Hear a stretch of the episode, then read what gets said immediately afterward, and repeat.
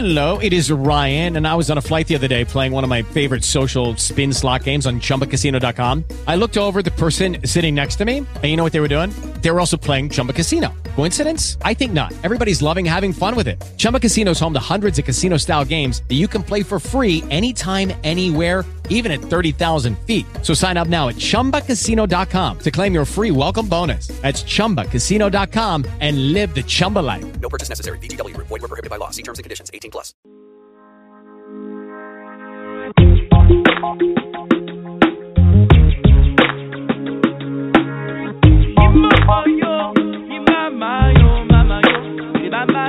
Jerusalem, if I forget you, fire gonna come from it. Jerusalem, if I forget you, let my right hand forget what it's supposed to do. In the ancient days, we will return with no delay, the bounty and the spoils way. We've been traveling from a state to state, and them don't understand what they say. Three thousand years with no place to be, and them want me to give up my milk and honey. Don't you see? It's not about the land or the sea, not the country, but the dwelling of His majesty. Jerusalem, if I forget you, fire not gonna come from it. Jerusalem, if I forget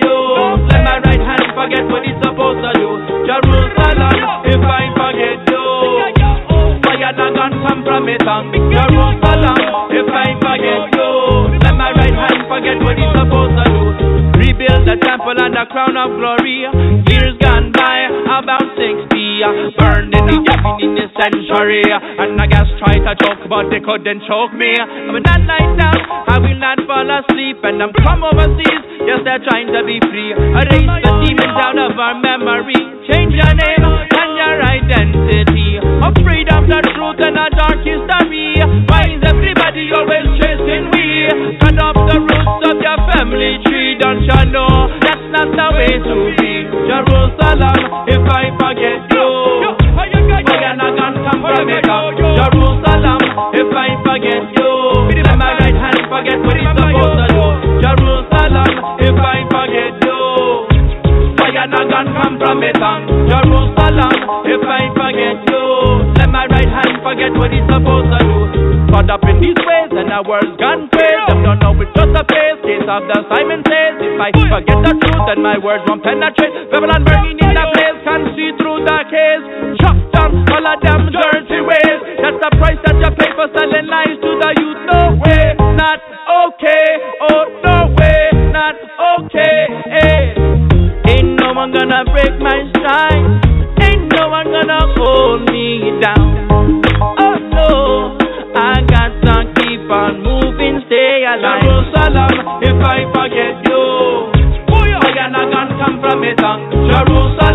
if I forget you, let my right hand forget what it's supposed to do. Jerusalem, if I forget you, fire not gonna come from it. Jerusalem, if I forget you, let my right hand forget what it's supposed to do.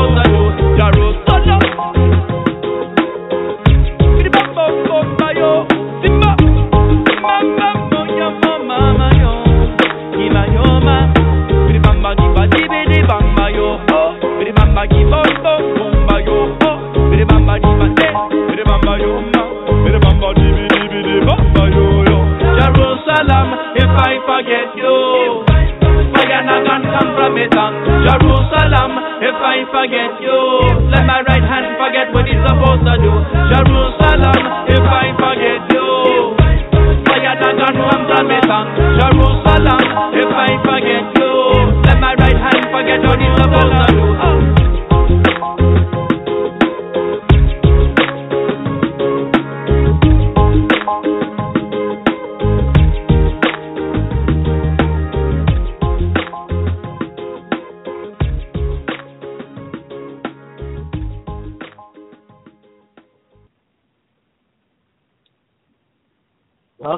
Ladies and gentlemen, here on the Portico Solomon.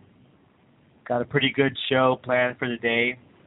We'll get a couple of my brothers on, see who wants to get on and chat. Going to be going over Genesis 35.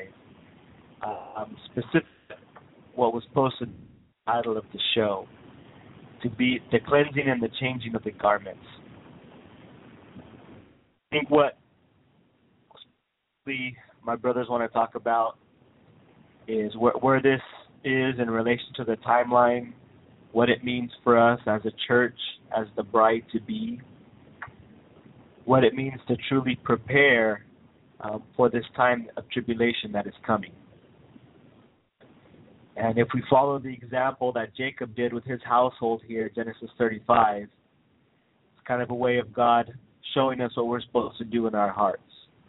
And at the same time that he's showing us what we're supposed to he's also leaving us clues to, to show us what is to come.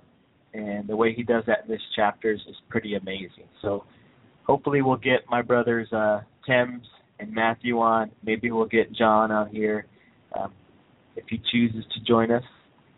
So somebody on hold. Let's see. Let's see who we have. Hey, you're on the portico. Who's who's joining us today? Hey, Jose. How are you? Hey, Jim. I'm good. How are you? Good. I, I see you, did, you didn't get my text. I was calling in from a different number. uh, no, my my son probably has my phone up to see it, but but that's good. That's good that you're on. Yeah. How are you? So I'm doing good. Doing real good. Uh, it's been a while since we've been on, so we need to get on here and, and cover this stuff. Uh, just want you to check my audio. Uh, the the music feed coming through is kind of funny, so if you can let me know if I start. Uh, hopefully that doesn't happen. Hopefully we have a, a clean show today. Yeah, you're cutting out a little uh, bit. Am I okay? Yeah. Geez, I really, it's starting to become a problem. I really hope this doesn't persist. Um, but we wanted to cover Genesis 35 today, and I think I mean we've been hinting throughout the past show that we're going to get We're going to get to talking about how Joseph relates to the time, what God's trying to tell us there, and this is really a good place for us to start here in Genesis 5 because of what Jacob does when he cleans his house. So maybe if you want to, you know, just share your thoughts on that a little bit uh, before we get into the text itself, what what it was about this chapter that really caught your attention. Well, a- amen. I mean, you're 100% right. Uh, Genesis 35 is it gives you well the, the story of Joseph and his brothers. It gives you uh, the timeline of events, and it's um, the timing of the show could not be better. We've been talking about doing this for a few months, uh, but the timing could not be better because many people were expecting something to happen this week, um, based off of what they think the timeline is, and anybody who is familiar with the Word of God at all would know that before something can kick off, you have to have uh, a return to holiness. Um, that is made extremely clear starting in the New Testament uh, with the birth of John. He preceded Jesus by six months. And it's interesting if you compare that time, you had calculators that were entering into the temple knowing exactly what they had to give to cover up their sins. And today you have a similar thing happening with people thinking that all they have to do is say they're sorry and their sins will go away. And of course, those are the perfect conditions which bring about a John the Baptist moment, which has to precede the returning of the Lord, because the ark cannot return to Israel unless those highways be completed. And those highways are made out of a very special material. Not only the highways, but some people who aren't even considering holiness, perhaps they're waiting on that third temple. Well, Jose, you and I both know that that third temple was made out of very specific materials. And those materials had to come from very specific places. And to make it uh, quite simple or speak plainly, those temple materials uh, come through your good works. And that cannot happen without holiness. You cannot buy your way into a new temple. God did not provide Israel with a bunch of money to go out and purchase temple materials. That's not how it happened. And that's not how it's going to happen this time. So whether you're waiting for the third temple or you're looking at blood moon tetrads or you're looking at Rosh Hashanah, those people that want to calculate dates or look at uh, things a certain way, uh, I just want to remind you that God was quite clear and quite plain uh, for all of your calculating at the end of the day what is going to be important and what will happen is you will have a John the Baptist moment which precedes the returning into the promised land. Yeah, I think that's real important, Thames. Uh, we all come from different Christian backgrounds, different ways in which we were raised, um, and every uh, every denomination likes to point fingers at the other one and say, "Well, well, you're doing it wrong. You're doing it this way." So, from my perspective, you know, being raised a Catholic, right? You're not told that this is the way you should operate, but the way that it it, it it's applied in the world is you pretty much do whatever you want between Monday and Saturday, and then come Sunday, you know, you confess your sins, you go to church, and a clean slate uh, on to the next week. And various denominations have similar similar ways in which they deal with sin, and we understand that's not what the Lord wants. We understand that what the Lord wants is in our heart to want to do the right thing in our heart to, to follow the Ten Commandments and to follow the Beatitudes. And you know, we're gonna stumble. We're gonna we're gonna sin along the way, sins that are uh, because flesh. Okay, that's that's that's handled by the Lord. But when you have those those rebellious sins, those sins that are done willfully, the sins that are done where once saved always saved, so it doesn't really matter what I do. Uh, you know, I claim Jesus, right? That that really puts us in a position, and, and I, what God is telling us here in Genesis 35 that before we arise and go up to Bethel, right? Go up to the house of the Lord. That's what Bethel means. That we're going to have to get rid of those strange gods that we have. We're going to have to cast those dirty, unwashed garments and put on clean ones. And and that's that's really what what when I was reading this chapter, Tim, and you know, I, I had a real hard time getting out the stanza because God is just saying so much here uh, in, in those first few verses. Everywhere, everywhere, He's pointing directly to, to where He wants you to look on the timeline. Um, each of those words that, that are in that first stanza. So, that's what I took away from this, and, and and like you said, it really is a perfect way to to lead us into investigating more of the timeline. Um, see what what we're supposed to do to prepare ourselves. And the ironic thing, Tim, is if you do what's right, if you do those righteous acts, if you clothe, your, clothe yourself in those acts, um, like the Lord commands us to do, show you what is to come he's going to let you know this is an important thing along the timeline. This this is this is telling you how close how close I am to setting things off. Um, trying to investigate the timeline from the reverse end, you know, figuring out the dates and then saying, okay, to uh, I don't have to act right until you know six months from this date. That's not that's not the way the Lord operates. You'll never have eyes if that's the way that's the way you're trying to view the timeline. So that's kind of what I took away from this chapter, James. Well, amen. I mean, what you just said, another way of saying it is uh, what Zephaniah said when he said that he's going to punish everyone who leaps over the threshold and fills their master's house with violence and fraud. And, you know, I, I had a conversation probably two weeks ago with a gentleman that was talking about he couldn't wait uh, for the rapture because he wasn't happy in his personal situation, and all his friends were in the same place. They they were waiting eagerly for uh, the rapture to happen, and um, I'm not trying to pick on anybody by saying that, but at the end of the day, what you said is 100% correct. Um, he's not going to give you what is to come that way.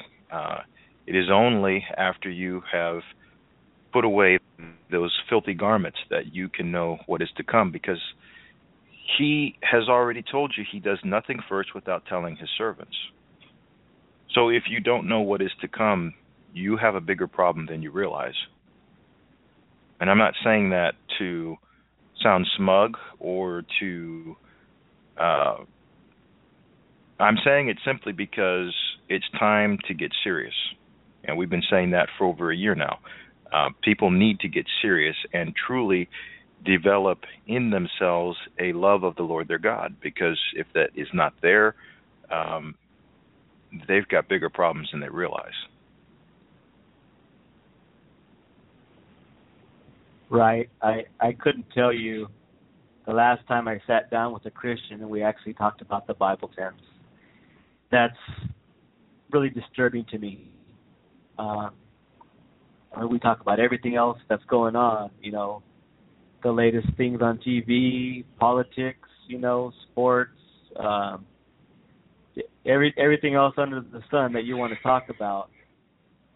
But we don't sit down and talk about the Bible, you know, even even family members that, that attend church regularly and you know, it's Sunday evening and, you know, ask a simple question, well what you guys what you guys talk about in church today? And, you know, one or two two or three sentences and then and then they don't want to talk about it anymore. It's on to something else. Right. And that's you know, it, it it can feel it can feel a bit lonely at times. Um but all I can do all, all we can do is just keep persevering. Keep keep trying to get that word out. Keep trying to talk about these situations. Stuff comes up in the news, you discuss it, you, you point it back to the Bible, how the Lord, you know, hey, this sounds kind of similar to what God was doing in Genesis with Joseph, you know, and I know you've you've done that quite often and, and quite effectively. So, you know, that that's all that's all these shows are for, James, is just to get people uh, a look at what God's actually saying here, um, specifically in the riches. That that's what we like to talk about, to, the, to how this relates to the gospel, and, and show how how it's it's telling people what is to come. And, and doing that, you can see, you know, whatever's going on in the news, you can you can point people directly back to to His word.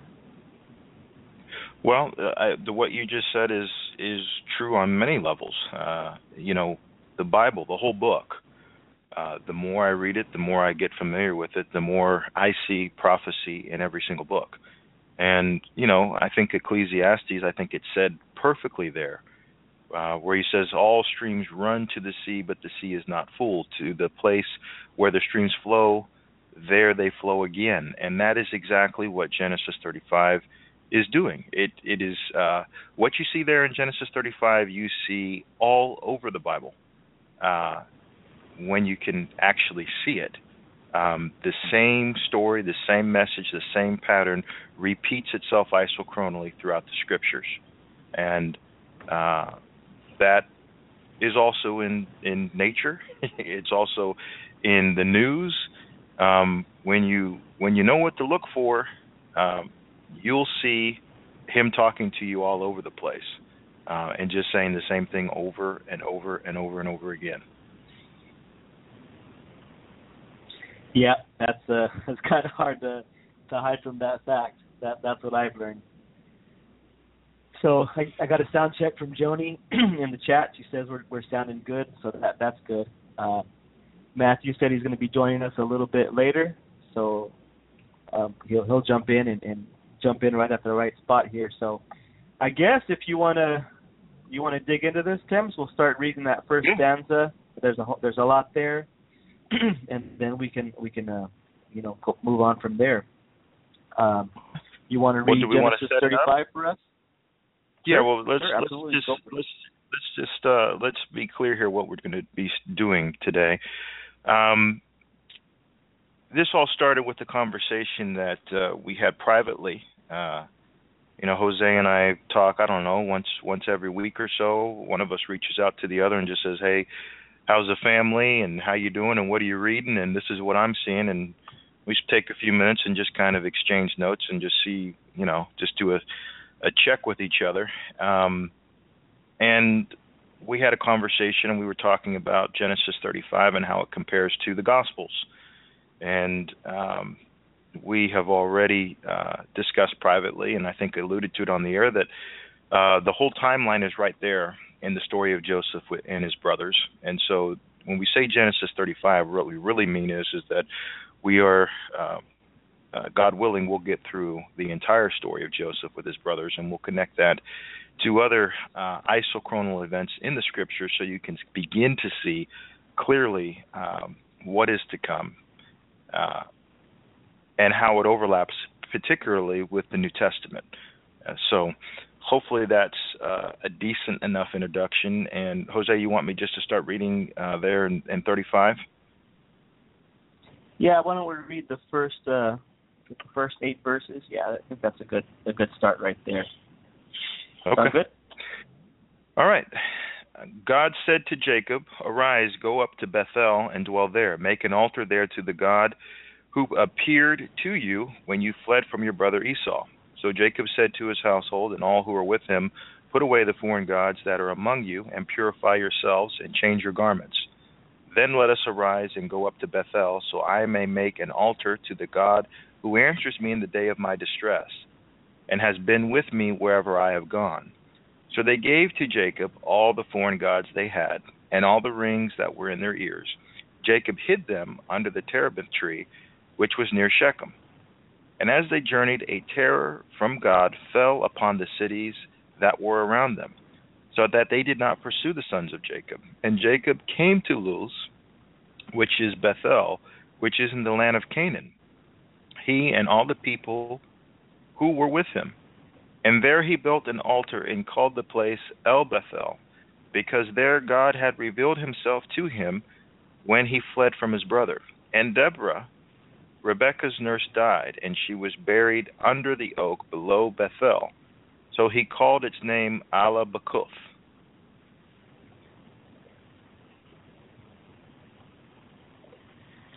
All right, Tim. There's a whole lot said there. Uh, first few verses. Um, from there, you can you can go back and, and read in Genesis where where Jacob uh, fled from his brother. You can re- read about where uh, God appeared to Jacob the first time there.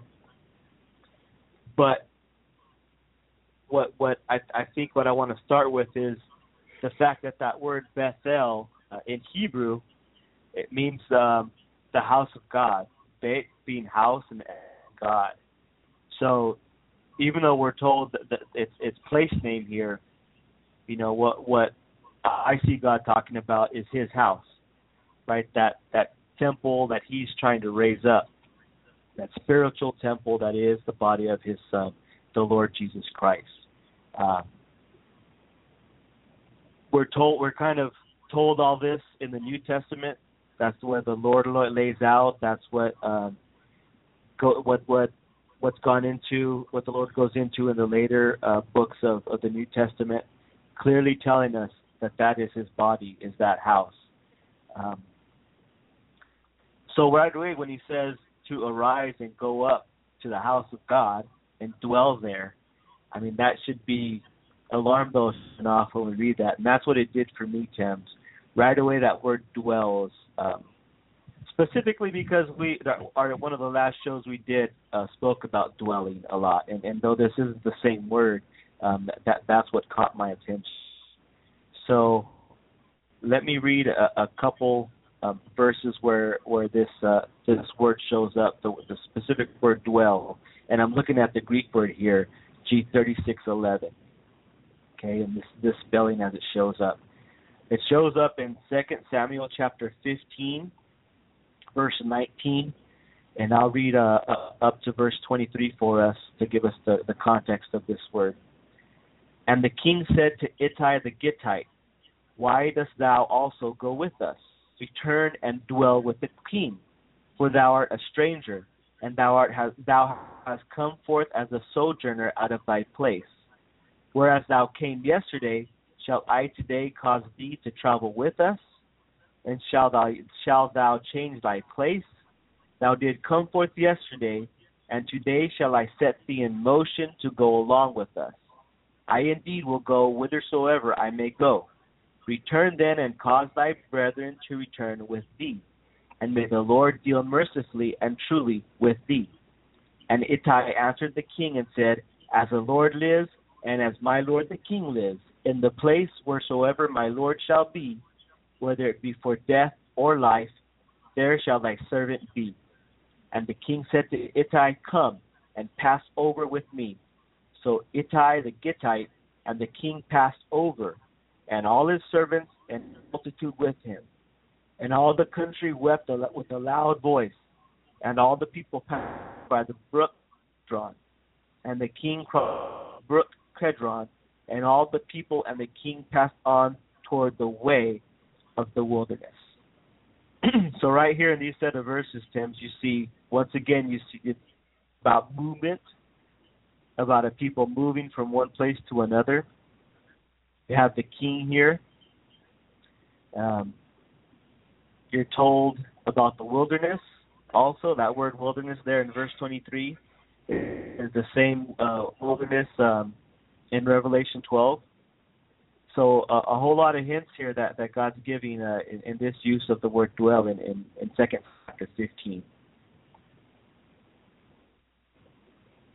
Amen. Well, that that uh, that event that you're talking about, of course, is when uh, I believe is when David uh, fled uh, from his son.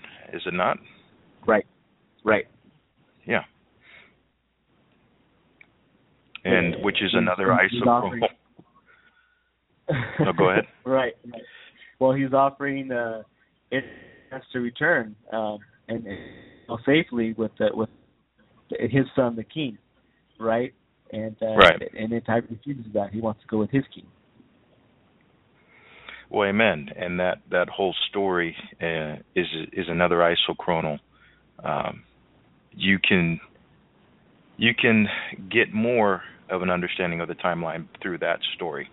Um, and story's not the right word, but through that bit of history, you get more events. Uh, I told you earlier that I talked with somebody a couple weeks ago that was uh, talking about the the rapture, and he was saying to me that uh, you can't understand the Book of Revelation. It's uh, and you know one of his pastors at his church told him you just can't understand that book, and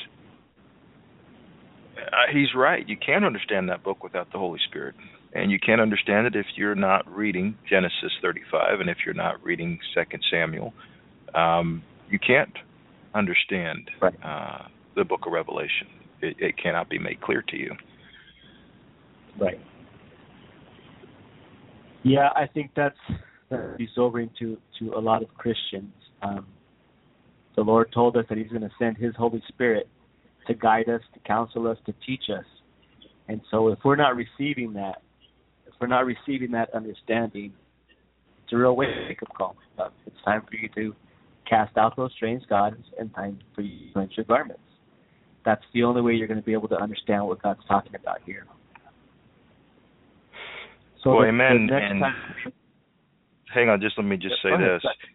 We we've said this before, and I'm going to say it again, and I'll probably keep saying it, and people will probably keep getting annoyed at me saying it, but uh, I'm going to keep saying it. Uh, everything that you believe are parables, they're not parables. Those things actually did happen and they are going to happen again. And those events that are described there in the book of Proverbs, when he says, Wisdom stands in the streets or stands at the gate and tells the young man this or says that, those events really did happen.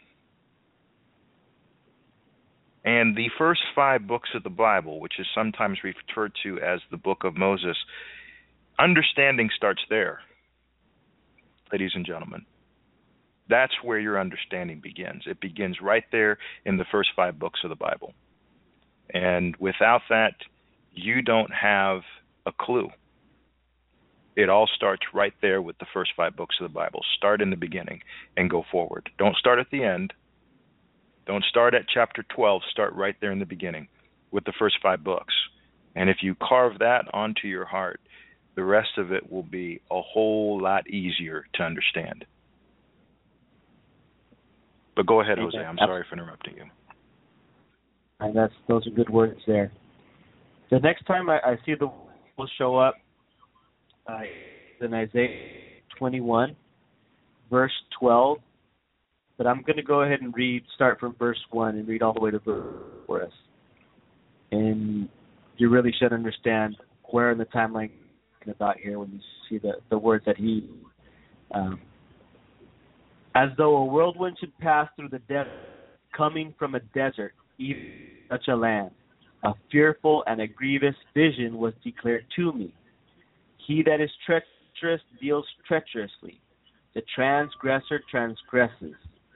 The Elamites are upon me, and the ambassador Persians come against me. Now and myself. Therefore my loins filled with feebleness, and pangs have seized me, prevailing woman. I dealt wrongfully that I might not hear. I hasted that I might see. My heart wanders, and transgression overwhelms me. My soul is occupied with fear. Prepare the table, eat, drink, arise, you princes, and prepare your shields. For thus said the Lord to me Go and station a watchman for thyself, and declare whatever thou shalt see. And I saw two mounted horsemen, and a rider on an ass, and a rider on a camel. Hearken with great attention, and call thou Urias to the watchtower. Lord has spoken. I stood continually during the day, and I stood in the camp all night. And behold, he comes riding in a chariot and pair. And he answered and said, Babylon is fallen, is fallen, and all of it, and her eyes crushed to the ground. Hear you that are left, and you that are in pain. Hear what things I have heard of the Lord of hosts, which the God of Israel has declared to us. Call to me out of Seir, guard you the bulwarks. I watch in the morning and the night, if thou would inquire, inquire and dwell by me. So that, of course, is uh, is Isaiah 21 from the Septuagint. Mine talks about that. I'm looking at this word in the Greek, that word. And clearly, Thames, this is you know he's talking about the writers here. He's talking about the treacherous, the treacherous one. Um, he's talking about birth. You know, he keeps pointing us back to to to the Book of Revelation, right? That book that we, we're not supposed to understand. Um, and then at the end there, I mean, he talks about about Mount Seir, right? That's that's Edom. And, and I know we we've talked a little bit about Edom. Uh, if you read the book of Obadiah, what it tells us about Edom, about Esau, right? Edom is Esau, is Seir. Yep. Okay, that's that's who gets kicked out of heaven. That one third of of the host, the bad brothers that get kicked out of heaven. Um, I mean, this is all this is all prophetic. What what what God's talking about here in these chapters and and of these verses. Amen. Yeah, that's it. That, nothing else. No, I mean you you you summed it up perfectly. Yeah, and and and just to clarify a little bit on on there on the last two verses, Edom. If you read the book of Obadiah, God tells us um, what He's going to do to Edom, to to to Esau, and and what what Matthew shared, and and what what me and Tim's have come to find out is that that that's talking about the the one third of the host that's going to fall, and the host that will be replaced. So anytime you see that come up in the Bible, even if you're talking about Esau, like we read in Genesis 35, that that's what God's talking about. That host of heaven that you know allows himself to be worshipped, and who ultimately want to keep their place in heaven, um, has other other intentions for for their their positions in heaven. So. And and by the way, uh, speaking about that, um, uh, forgive me, but speaking about that uh, host of heaven, um, that causes a whole great deal of confusion for a lot of people. Um, a third of the host of heaven. We're talking about third heaven when we talk about that. Um, it's not the entire angelic host; it's a third that are in third heaven, and their number has been counted. And of course, if you've spent time in the Old Testament, particularly in Second Chronicles, uh, chapter eight, starting right there, you can begin to understand um, how those numbers work out. So I'll just leave that as Yeah. a little crumb or clue for the listener. Amen. Amen, Tim. Um, and and that host of heaven are those strange gods that Jacob is casting out of his household. So you can see how how the right. Lord intertwines all these uh, analogies and, and allegories, intertwines it all together. Um, it's really quite amazing, but when you know what to look for. So Well, yeah, another I mean, place where you'll this know exactly- up. You'll know exactly who ahead, those Tim. 24 elders are. Um, if you spend a little bit of time there in Chronicles, the second book, you won't be confused about who those elders are and what role they serve. Um, it really is all rooted in the priesthood. And when you begin to understand how the priesthood is set up and the uh, purpose that they have, uh, you can go back and read everybody's favorite book, uh, Revelation, particularly chapter 7 and chapter 14, and you can begin to understand what's going on there. But forgive me for interrupting you again. No, no, that's that's that's absolutely right. Um, I got we got a little note here in the chat room from Joni uh, asking about uh, Esau and Edom. She says, "So Jacob is the sand and Esau are the stars." And yeah, they're they're the stars right now, but they're they're the stars that are going to be cast out. That's specifically what the Lord says. And and read read the book of Obadiah. That will really, uh, if you if you read that with the understanding of who Esau and Edom is, that'll clear a lot of things up. Because remember, Esau is the one who gave up his birthright. Uh, for he gave it up, and that's essentially what the uh, what those fallen hosts of heaven are doing. Um, they're taking uh, they're they're they're setting up their system in place of God's, and that's going to get them to lose their birthright. So, I mean, like I said, all this stuff all, all it all ties together. It all it's all very clear once you understand what God's final plan is. Then you can see how that how He relates that through the telling of to Jacob, through the telling of what happens to Joseph, and so on and so forth throughout the whole of the Bible. So let me read Romans chapter seven. This word shows up in verse read sixteen through twenty. If I you want me to then, read it? You're kind I, of cutting out. You want me to read it because you're you're kind of yeah. Okay, You you said cool. 16 through 16 through 20 what? 20 through 20. 16 yeah, through- Romans 7, through 16 through 20. Okay. Romans uh, chapter 7, 16 through 20. Um, but if I do the very thing I do not want to do, I agree with the law, confessing that the law is good. So now, no longer am I doing it, but sin which dwells in me. For I know that nothing good dwells in me, that is, in my flesh, for the willing is present in me, but the doing of good is not. For the good that I want, I do not do, but I practice the very evil that I do not want. But if I am doing the very thing I do not want, I am no longer the one doing it, but sin which dwells in me. So really, I mean, we're talking about sinning again, which is kind of how we started this show. Um, casting away, you know, cleansing yourself uh, of the putting on those clean. But really, this is telling us that that we're not supposed to dwell in the flesh, and we understand that by that because physically we are in the flesh. Our goal should be to deal to dwell uh, in the spirit, right? That's how our dwelt even while he was here on the earth. And God acknowledges it's difficult.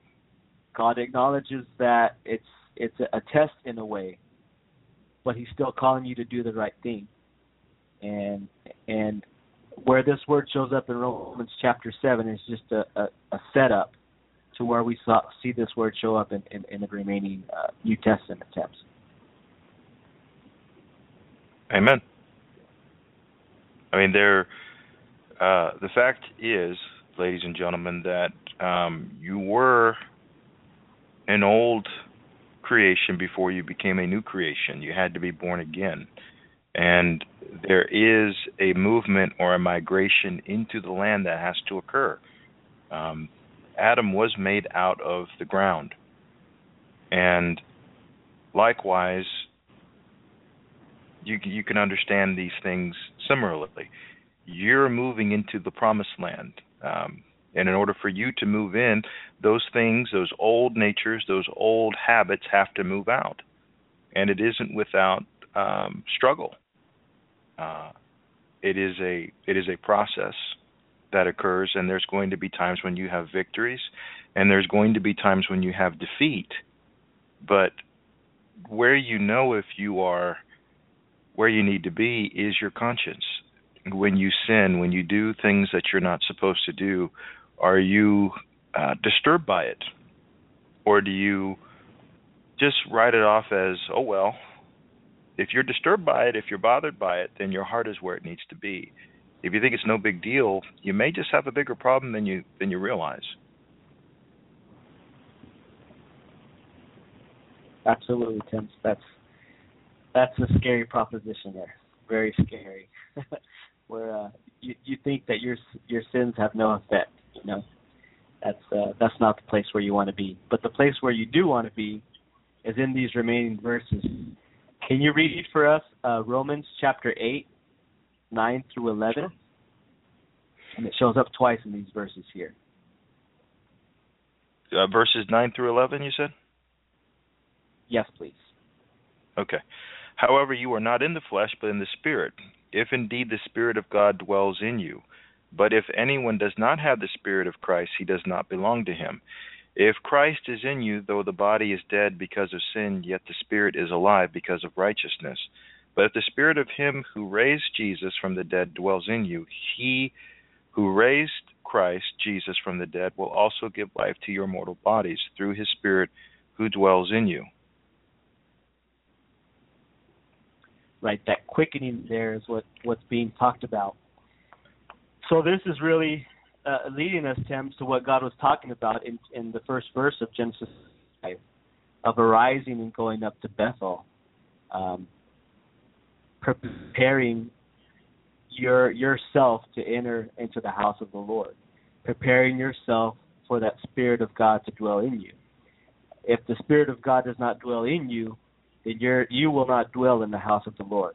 That that's that's quite clear. That's quite plain. If the Spirit is not in you, you are dead. So, you know, we're, I'm just trying to to kind of tie in all of these these hints and shadows that God's given us, Thames, um, to what He's really talking about here. He relates all these uh, all these verses in the in, in the Bible to us and the actual physical historical events. But with them, he shows us shows us how we're spiritually. So that's that's really what what I see in, in that set of verses there, James. Well, uh, well, amen. Uh, he well he he starts off there saying, "Arise and go to Bethel and dwell there," and that word "arise" is is important because we've said it over and over again that you have to have your hinds feet to get up to where it is that you need to go. Um, right. You know, Noah had to build an ark. You could think of that ark as, you know, a new place to indwell. And that came through great personal cost because he he had to labor for that to happen. Um, I believe it says in the New Testament that you have not uh, you have not resisted to the point of shedding blood, sinning to the point of shedding blood.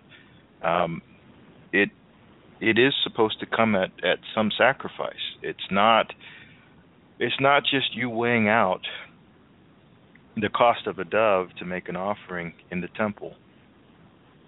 That's not it. He never wanted your offering that way. He always wanted your heart. And it comes at great personal cost.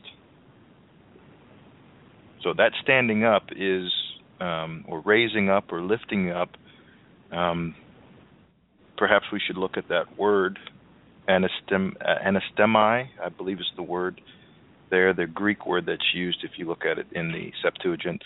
Um, there's a whole lot of good references there in um, for that word that he uh, uses there when he talks about arise. But if yeah, but if you don't have.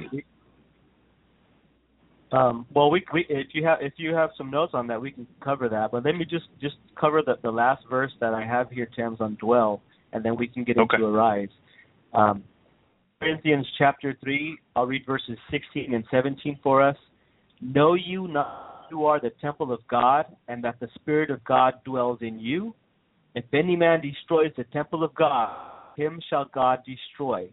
For the temple of God is holy, which you are.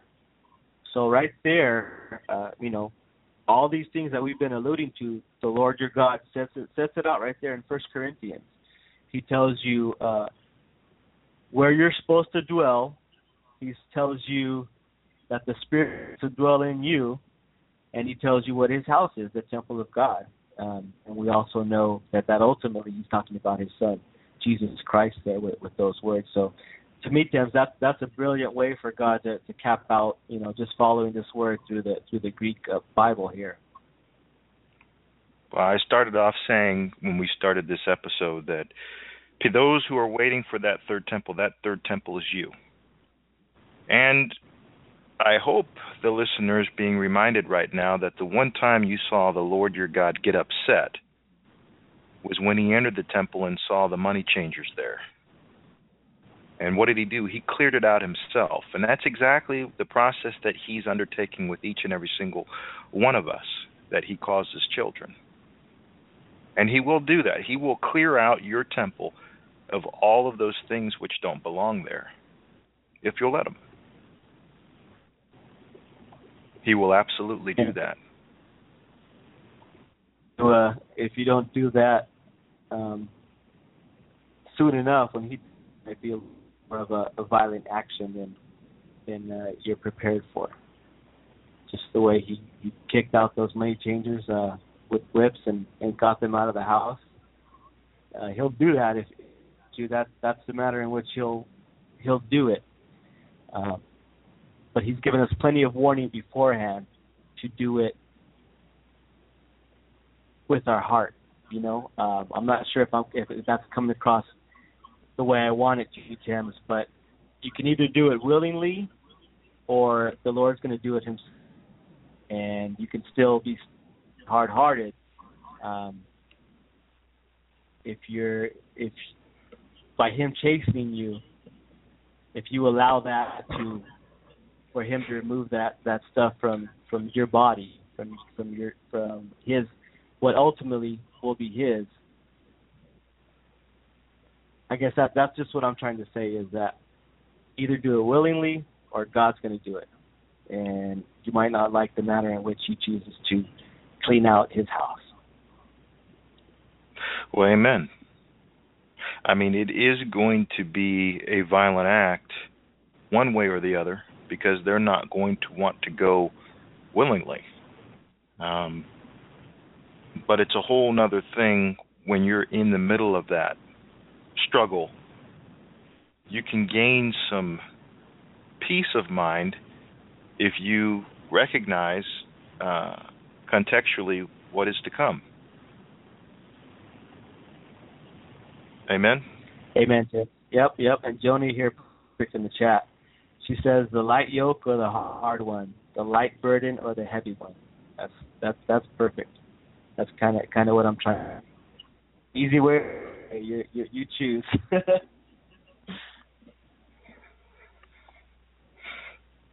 Well, amen. so do you, do you notes there on that word arise, Tim, that that you you found that um, where it pops up, some interesting uh, references for it.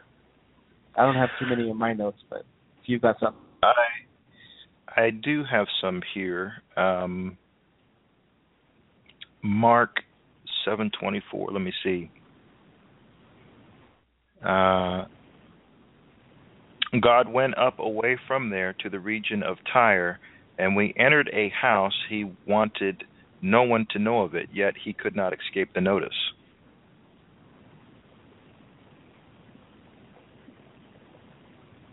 Right? This is when he's casting an unclean spirit um, out of the Syrophoenician woman. Yes. To cast a demon out of her daughter, right? Mm-hmm. Right. Um, I have some other references here. Hang on a second here. Let me see if I can get these. I, I'm I don't want to do them out of order, but Matthew nine nine. As Jesus went out from there, he saw a man called Matthew sitting in a tax collector's booth, and he said to him, "Follow me." And he got up and followed him.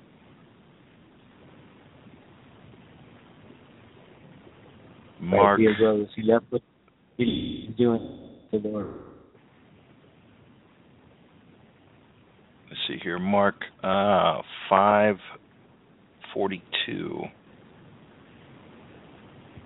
Immediately the girl got up and began to walk, for she was twelve years old, and immediately they were completely astounded.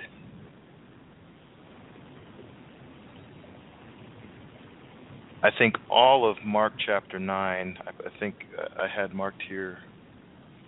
Uh, I'm, I think I just need to read the whole thing.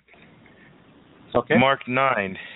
And Jesus was saying to them, Truly I say to you, there are some of those who are standing here who will not taste death until they see the kingdom of God after it has come with power. Six days later, Jesus took with him Peter and James and John's and brought them up on a high mountain by themselves. And he was transfigured before them, and his garments became radiant, exceedingly white, as no launderer on earth can whiten them. Elijah appeared to them, along with Moses, and they were talking with Jesus.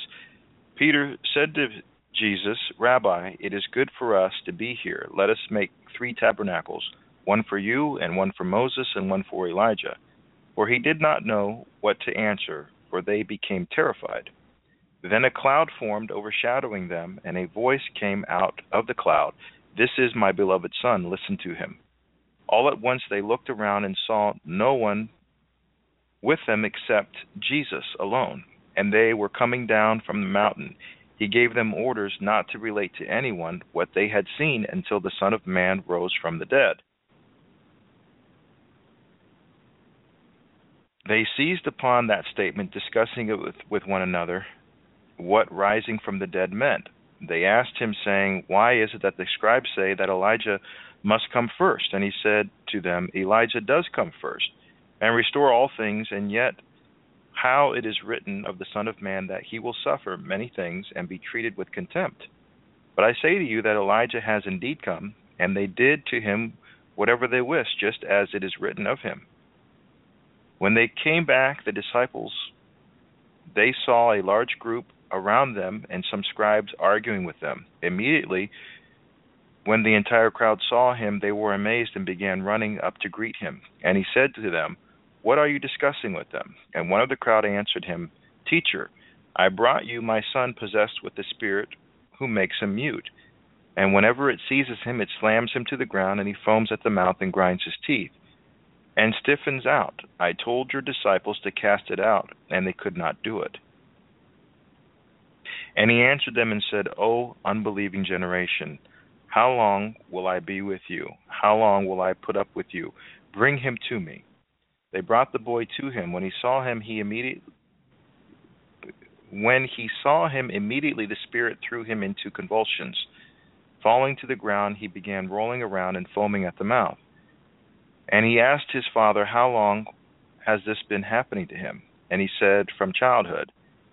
It has often thrown him both into the fire and into water to destroy him. But if you can do anything, take pity on us and help us. And Jesus said to him, If you can, all things are possible to him who believes. Immediately the boy's father cried out and said, I do believe. Help my unbelief.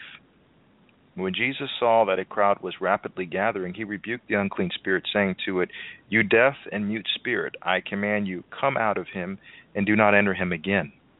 After crying out and throwing him into terrible convulsions, it came out, and the boy became so much like a corpse that most of them said he is dead. But Jesus took him by the hand and raised him, and he got up. When he came into the house, his disciples began questioning him privately. Why could we not drive it out? And he said to them, This kind cannot come out by anything but prayer. From there they went out and began to go through Galilee, and he did not want anyone to know about it. For he was teaching his disciples and telling them, The Son of Man is to be delivered into the hands of men, and they will kill him. When he has been killed, he will rise three days later. But they did not understand the statement. They were afraid to ask him. They came to Capernaum, and when he was in the house, he began to question them, What were you discussing on the way? And they kept silent, for on the way they had been discussing with one another which one of them was greatest. Sitting down, he called the twelve and said to them, If anyone wants to be first, he shall be last of all the servant of all and servant of all. Taking a child, he set him before them, taking him in his arms, and said to them, Whoever receives one child like this in my name receives me, and whoever receives me does not receive me, but him who sent me. John said to him, Teacher, we saw someone casting out demons in your name, and we tried to prevent him because he was not following us. But Jesus said, Do not hinder him, for there is no one who will perform a miracle in my name and be able to be able soon afterward to speak evil of me. For he who is not against us is for us. For whoever gives you a cup of water to drink because of your name as followers of Christ, truly I say to you, he will not lose his reward. Whoever causes one of these little ones to believe, to stumble, it will be better for him if a heavy millstone hung around his neck and he had been cast into the sea. If your hand causes you to stumble, cut it off. It is better for you to enter life crippled than having your two hands to go into hell, into unquenchable fire. When their worm does not die and the fire is not quenched, if your foot causes you to stumble, cut it off. It is better for you to enter life lame than having your two feet to be cast into hell. Where the worm does not die, the fire is not quenched. If your eye causes you to stumble, throw it out, for it is better that you enter the kingdom of God with one eye rather than having two eyes to be cast into hell, where the worm does not die and the fire is not quenched. For everyone will be salted with fire. Salted is salt is good but if the salt comes unsalty, then what will you make it salty again? Have salt in yourselves and be at peace with one another. Yeah, Tim, that chapter kind of really, really encapsulates what we're talking about. I mean, first off, in verse 3, we're told about the shining white raiment right? Those clean garments that that Jacob was talking about putting on. And then at the end of the chapter, the Lord goes into telling us exactly how we're supposed to cast off those old garments. How He's talking about getting rid of those unwanted parts of the body that are going to cause you to stumble and cause you to go uh, into the. But I think really does here in the middle where he tells us about uh, Elijah.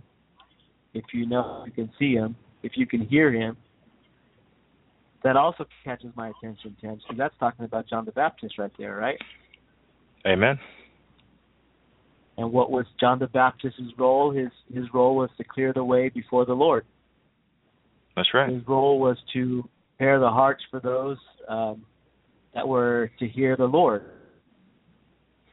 He was the one who came and and began casting out those strange gods that are that people had in their hearts to prepare them for when uh, when the Lord w- was coming. Um, that's right. I think we kind of talked talked a little bit that in privately, but I think that's what you're what really caught your attention about Genesis 35, right, Tim?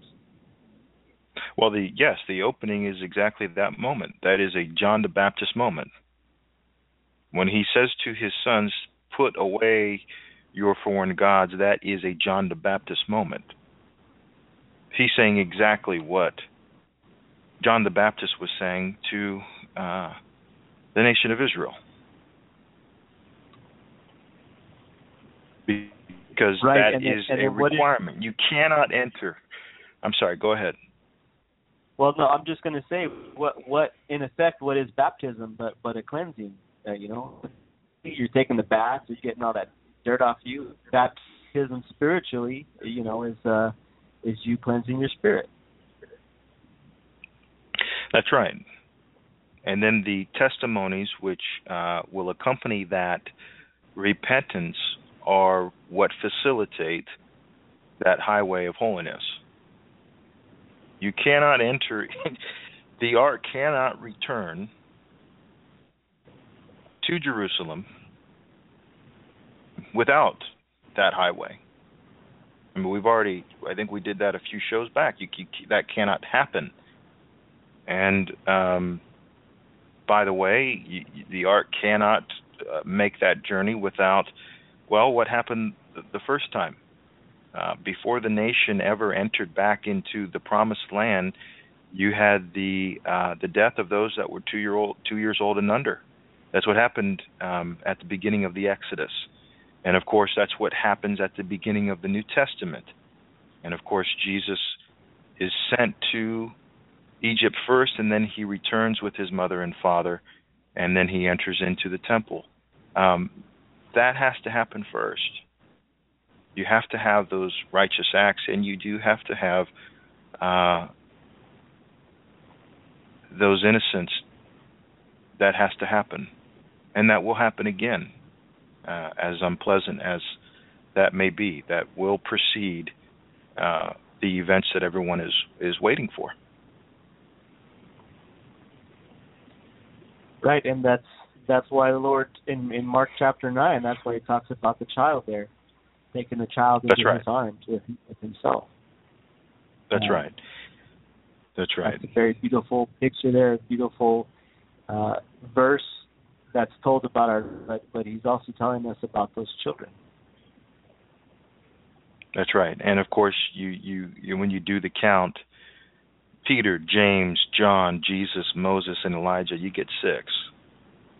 And um, well, maybe another time we can talk about that in a little detail. But uh, I see the bride, I see uh, the 144,000, and I do see the martyr, all present there. Um, ascending that mount. Right. All in different in different order, all in, in different time, but they, they do all ascend that mount.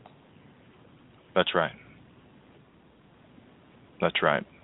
So we're we're about due for a break. Is there anything you want to cover before we jump onto a break?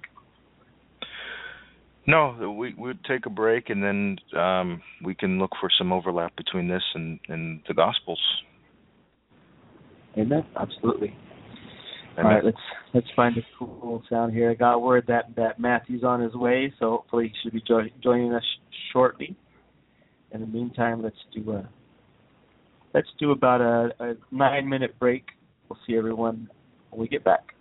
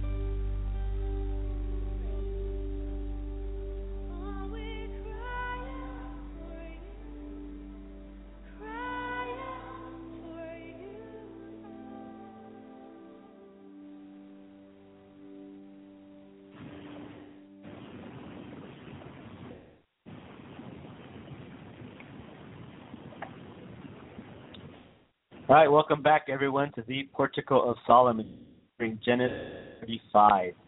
Uh, me and Thames have been going over at a rocket pace, covering so far just one verse of Genesis 35, if you can believe that. But there's uh, plenty to be said there, um, plenty of stuff to to uh, get into. Uh, real quick, I want to acknowledge who's in the chat room. We have Deborah Lazar, Joni's in there, Sue, of course, uh, new guest Jazz JX, um, who has a question: Is there a schedule for when these talk shows are available, please? Yeah, we we try to do them at least uh, every couple of weeks. Lately, we've been kind of um, off schedule a bit, uh, but they are available. All of our um, episodes are available on iTunes as well under the Portico of Solomon. Um, they are available on, on the BTR archive, so check those places out. Um, you should be able to to find that info there. And of course, we will we will we need to start doing these more regularly. I'm sure my brothers would agree. So let me bring them on. Um, see if they're still with us. Thames, we got you. Yeah, probably the the one most guilty of why the shows are irregular. uh, guilty as charged. One thing I'll add to that is, is if you're new to the shows, I encourage you to go back to some of the early episodes because frequently we reference things that we've talked about early. Uh, this whole um, show really was was started uh, to talk about John the Baptist and to talk about the bride and many of the things, uh, just like a good math book. Um, uh, you you know you're kind of in chapter 12 right now, and the introduction really started with with John the Baptist and holiness and the bride. And so a year ago, year and a half ago, there was some. That's probably really a good place to start with those early episodes. Amen, Tim. Amen. And looks like we uh, have another with us here on hold. Matthew, is that you? It is me. I am late, but uh, I am present. awesome, awesome. Glad glad you could join us. Um, like I said here, we've been covering Genesis 35, kind of getting into it, and I mean Genesis 35 is just packed. Um, you have the death. I mean, it talks about a bit here in Genesis 35, from Deborah to Rachel to Isaac, um, all in this chapter. Talks about uh, Bethlehem, uh, Ephratah. It, you get the completion of uh, of the sons of, of Israel here. And then the Lord does a roll call. Uh, lots lots of stuff here in this chapter.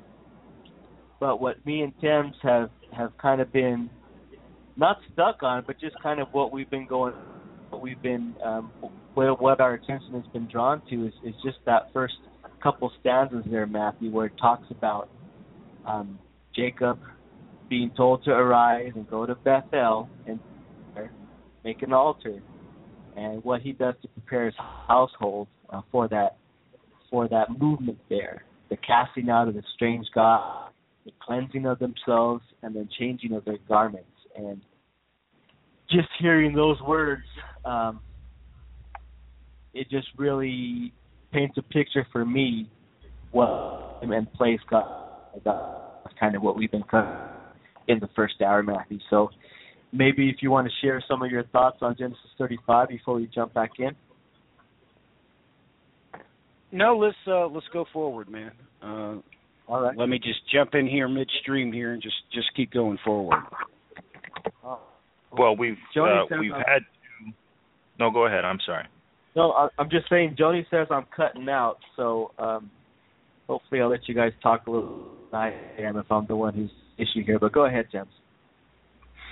Well, we we're going to be uh, trying to show isochronal events, and I just read from uh, Mark chapter nine uh, when they ascended uh, the mount with with Jesus and uh, the apostles and some of the prophets, and well, that's an isochronal event with uh, what happens.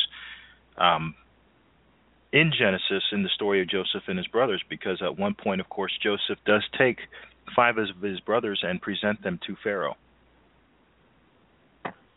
That's exactly correct. He does. Um, it, it's just that uh, I don't know. I've just uh, come from a church service myself where, uh, well, we learned all about uh, the rapture, of course. Uh, so, um, in light of probably what most uh, church services are like today, I would imagine that's that's the rule today. Um, we read a read a whole lot from two or three different authors. Uh, no real scripture covered, no real game plan. Uh, it was an absolute uh, scatterbrained sermon. Um, so this is absolutely detrimental that that we talk about this today. What what what is really uh, down the pike here? Uh, the reason why God uh, does this for us, ladies and gentlemen, is so that we will know what is to come. It's it's already taken place. Uh, he's already uh, done this multiple times uh, using different flavors and different fashions, but he holds to the rule because he chases after that which has been. So it's it's very pertinent for us to uh, be talking about uh, Genesis 35 as the event horizon uh, for such events. It's uh, absolutely important uh, that we talk about this. And uh, you're exactly correct, uh, Thames. You you simply pointed out that this event does take place. Of course, we know, looking into the Greco Bible source code, uh, there he who sitteth upon the throne, ladies and gentlemen, that exact phrase in the Greco is related only uh, to Pharaoh's throne, um, the Pharaoh that sitteth upon the throne. That exact phrase uh, in Greek is used there, only for Pharaoh. So the reason why God did that is so that we know at the end of days exactly what we're looking at here. Uh, and this is what we should be preparing our hearts for right here right now is going up that mountain. Uh, because we we are absolutely uh, not going to change dimensions. Never says that. We are going to change elevation as that is one of the points uh, within a three dimensional uh, reality that you can go to. You can have north or south east or west. That, uh, of course, co- uh, correlates directly to lines of latitude and longitude. And of course, the third is altitude. Uh, and we're readily told uh, that in more ways than one. Of course, we're going to be given our hinds feet and walk in our high places. He's literally coming right out and, and, and telling you the simple facts of the matter that you're not going to change dimensions. Uh, you are going to change elevation. So we should look for that and and we, we should look to the ones who uh, did in fact uh, do this thing with their brother Joseph. Uh, it's very important that we be able to look at them and to know what they were all about, know where they came from, why he chose those five to do it. Um, these are the important things uh, that we need to be looking at, and and I do mean right now. Right now is in the present time. Um, as these things are uh, well, it's it's it's very popular uh, in mainstream Christianity right now to be uh, looking at these things, and uh, it, and I don't want our audience to do the same thing that my boys did today from the end of the pew. They kept leaning over and looking uh, down at me because I was at the opposite end of the pew uh, with my wife. Uh, they kept looking over to see if I would say something. Uh, they was looking over to uh, you know with a grin on their face, and and Levi, uh, God bless him, I'm pretty sure he was pretty close to laughing a couple of times.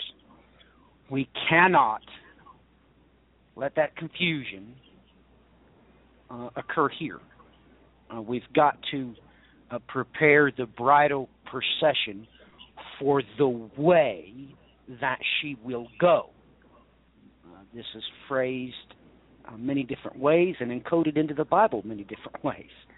Uh, that's the whole purpose of the Spirit of Truth, is so that that bridal procession will know which way she's going. Uh, and and like I said, she has to go somewhere. Uh, she's not changing dimensions. Uh, she is relocating, but she is not changing dimensions. Uh, we know this Uh, just from looking at the text itself, um, Noah did not escape. Lot did not escape, and on and on and on it goes. Um, they were protected through the event by simply relocating. Uh, so I can't think of, of, of a better way to do this, to look at the stepping stones uh, than Genesis 35. This is the perfect place to do this. It is the proper order. Uh, and we should all see this that uh, the progression of Joseph is exactly how it shall be with us. It shall not be any other way. Uh, so, sorry I'm getting in here late, uh, but hey, I come at full throttle. No mistakes about that. Um, so, how many verses have you covered? Uh, I see a text here that you all have only covered a singular verse so far. Is that correct? Like I said, we're, we're at a rocket pace, Matthew. So, we're, we're getting ready to go into the second verse. Yeah, but we, we've looked at the word dwell and the word arise, um, and and that's kind of what we've been covering in the first hour. But there's there's lots of cool words coming up uh, in the remaining verses here. Yes, there is. We better get to it, boys. Let's get to it. All right. So, uh, Thames, unless you have something else to cover, um, the next word I want to jump into is that word. So, anything else, Thames, before I jump in here? Um, which word are you going to? Garments in verse two. Okay, yeah, go go right ahead. Okay. And that shows up in in a whole bunch of places, and I'm only going to read a few of them here. But just to cover some of the instances in which it's used, it, it is used in Genesis 45, speaking about Joseph and his brothers, about those garments that Joseph gives to his brothers. Um, it comes up in Exodus and Leviticus in the garments of the sanctuary that belong to Aaron and to his sons for the priestly. In Judges 14, discussing Samson's riddle. Second Kings chapter 5, discussing the garments of Naaman the Syrian. Second Chronicles chapter 5, discussing the garments of the sons of Asaph.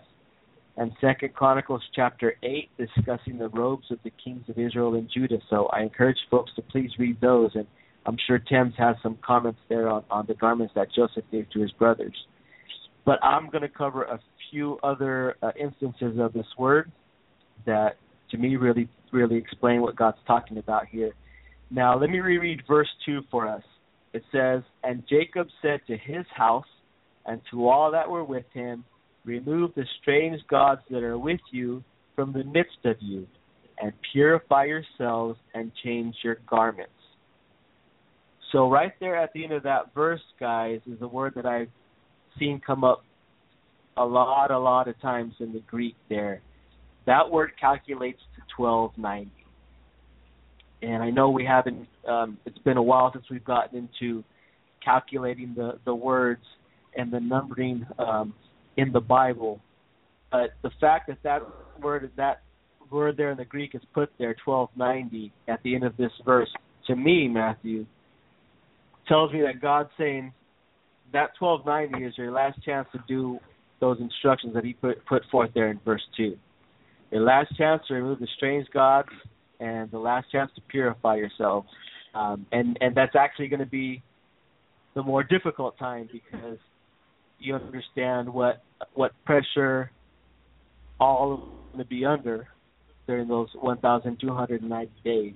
So it really will be a test of your faith, um, a test of the testimony that you hold right there during the, the 1,090 days. So maybe you should want to comment a little bit on that, Matthew, the fact that that 1290 shows you this verse before I, I jump into the other instances of this word.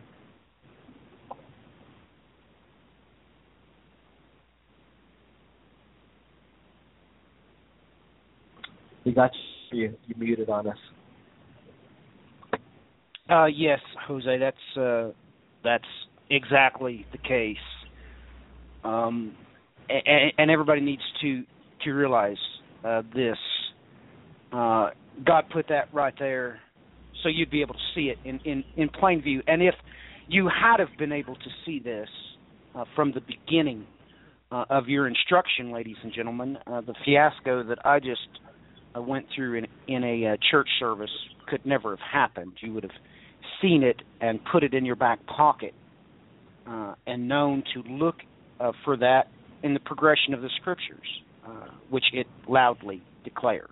Loudly, it, it declares this thing, and it just reminds me of uh, uh, Jose and I uh, just done a Bible source code that I haven't uh, posted yet, uh, but it's important important uh, that you know there at the end of that 1,290 days there there is going to be a great separation, and it's during this 1,290 days that you have the choice to wear whatever you want to wear. There's no doubt about that, ladies and gentlemen. You have full right, uh, being the sons of God, uh, to uh, wear whatever you want. That is completely and utterly up to you. There, there's no question about that. But today we're going to uh, put it to you so so that you know this full well. It's it's up to you where you go. Um, so Jose, let's uh, let's cover where this is at in the scripture because it takes you I- I- exactly where you're supposed to go. He these are stones. He just put this stone in front of you. And he named that stone 1290. And he did that for a reason. He doesn't waste his breath. Ladies and gentlemen, every single word that proceeds from the mouth of God. It's more important than you realize. Jose, go ahead and get to it. All right. Yeah, that that word that's twelve ninety there is the word your in that verse. Your garment. It's your garment that you're supposed to wear one thousand two hundred ninety days. So right away in Exodus twenty nine verse twenty one, this word shows up. And thou shalt take of the altar and of the anointing oil, and thou shalt upon Aaron and on his garments, and on his and on his son's garments with him. And he shall be sanctified, and his apparel, and his sons, and his sons' apparel with him. But the blood of the ram thou shalt pour round about upon the altar. So that this is used to describe the garments that Aaron and his sons wear, that they are to be purified, they are to be sanctified before they are to do uh, this uh, to enter the temple of the Lord before they are to enter the inner sanctuary. I mean, it's just a perfect setup here, Tim, what God's talking about. What exactly those clean garments are. Um, your thoughts on this verse, Matt?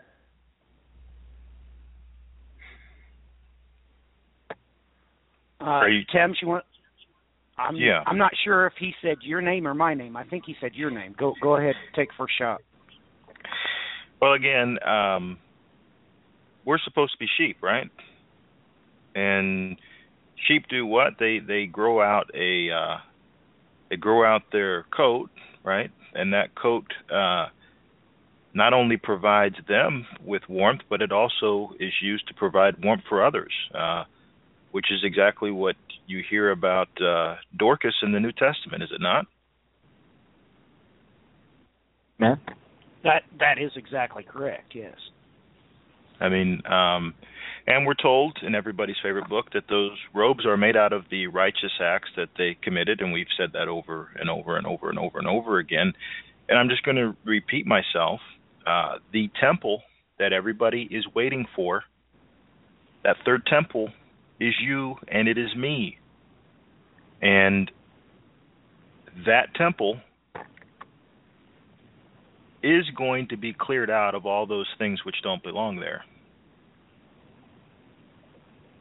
And it is going to be manufactured out of said materials, the same ones that are used to make that coat. So, all these events, again, that everyone is waiting to kick off, it all starts with what he said there in Genesis 35 when he tells his family to put away their foreign guard, the foreign gods, and to purify yourselves and change your garments. It's calling for you to move into motion. You have to do something. Amen. Well, you know, let's uh, let's get let's get down to the meat potatoes, boys and girls. Uh, wool is complete is completely worthless without the lanolin it contains.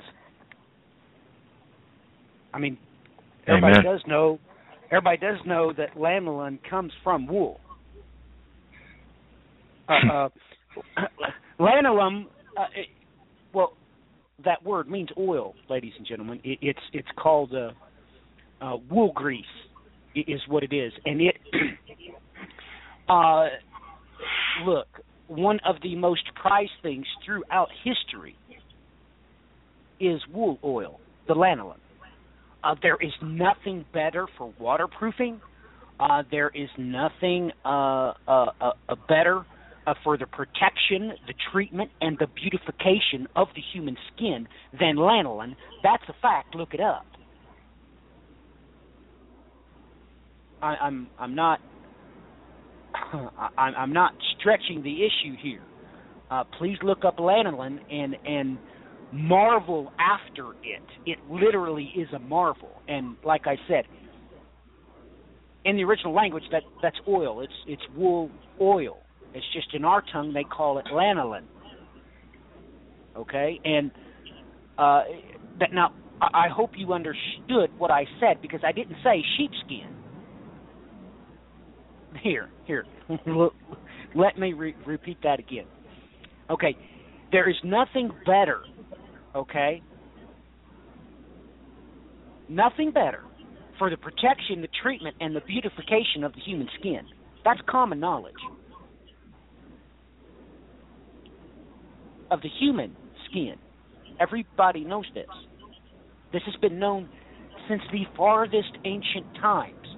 So, uh, literally, what the Lord our God is telling us here is that the only way, uh, of course, that uh, you can have the proper garments is to make sure uh, that you are in fact a sheep. Amen. Let me make that. Let me make that clear. A sheep, just sheep. Not a goat. Not, Not a goat. No, not a goat. so uh, I think that's incredibly important whenever you know the role in the context that Jose just read. You must have oil. Of course, we don't have wool, so we put it in our lamps, don't we? If we know the importance of the time we do. That's right. And and remember this, ladies and gentlemen. Um, you know, historically, uh, the reason why lanolin is so perfect is because it is the perfect protectant against the ravages of the climate.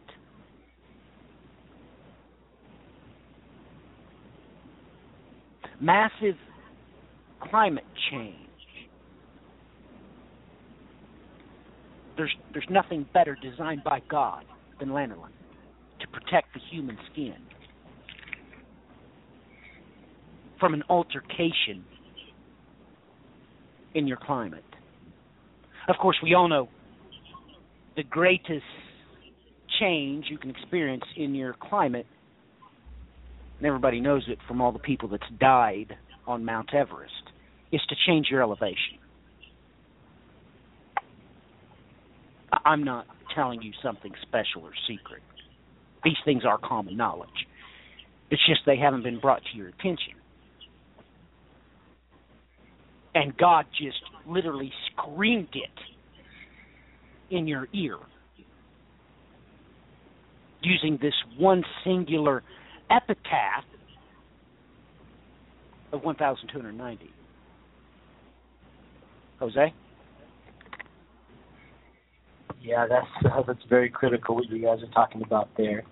Um, I, I online. Let me let me bring them in. Uh, Hey, John, is this you? Yeah, can you hear me? Yep. I, how are you doing? You got John Gomez with us, guys. Uh, volunteered to do some reading for us. How you guys doing? Hey, how's it going, man? Excellent. Uh, excellent. It's going excellent, man. Yeah, uh, awesome of you to join us, John. Th- thank you for uh, for volunteering to read. Um, I'll say about what so far. I give you some verses to read. Uh, okay, sure. Yeah, but I I'm mean, ready to- you got anything to comment about about what we've been talking about? Oh, uh, let me see. Not too much. You guys pretty much have been covering every little bit that I can see. Um, I'll just wait till you guys, you know, come up. Maybe I'll come up with some ideas. Okay, cool. Um, can you read for us uh, the next instance of this word, uh, uh, wardrobe or garment cover? Um, if you can read for us Second Chronicles chapter thirty-four. Okay. Let me get there real quick. Verses, okay, verses twenty-two to thirty-three. And this is really going to tie in well to what Tim's was saying about the cleansing, about um, of all those things that are in you from entering into the house of the Lord. Um, it's it's goes right back to what we read in Genesis 35, right back to what Tim's read in Mark chapter 9. It's just uh, All right. So, God, God keeps repeating himself. So Second Chronicles 34 verses what? 22 through 33, please. All right. Okay, I'm ready.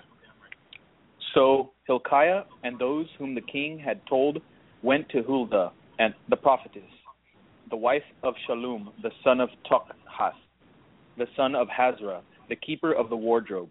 Now she lived in Jerusalem in the second quarter, and they spoke to her regarding this.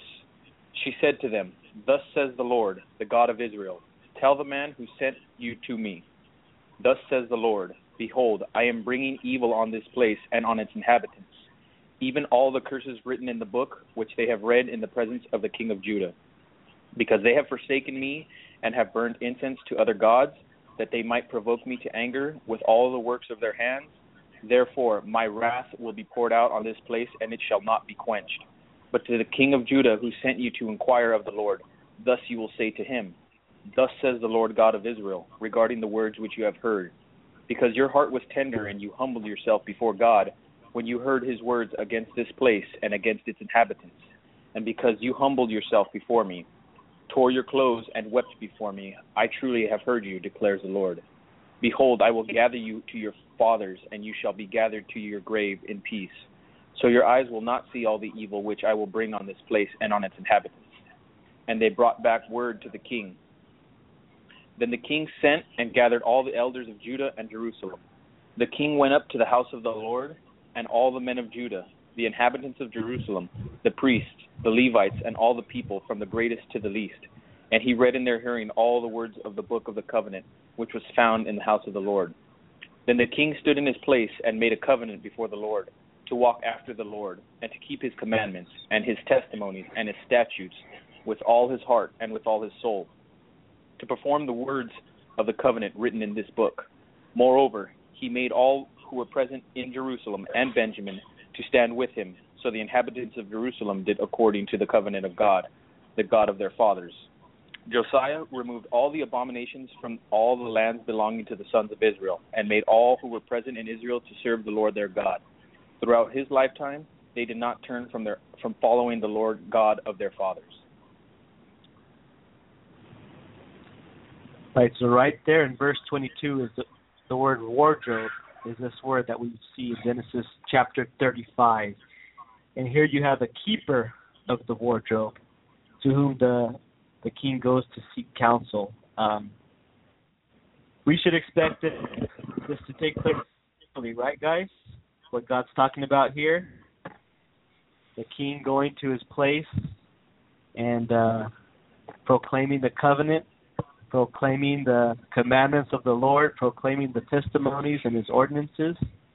Um, that's what we should. That's what we should be looking for, right, Tim? Amen. Amen. And Tim, and and Tim, you and I just just talked about this privately, didn't we? Yes, we did. Um, we should expect a hollow in time.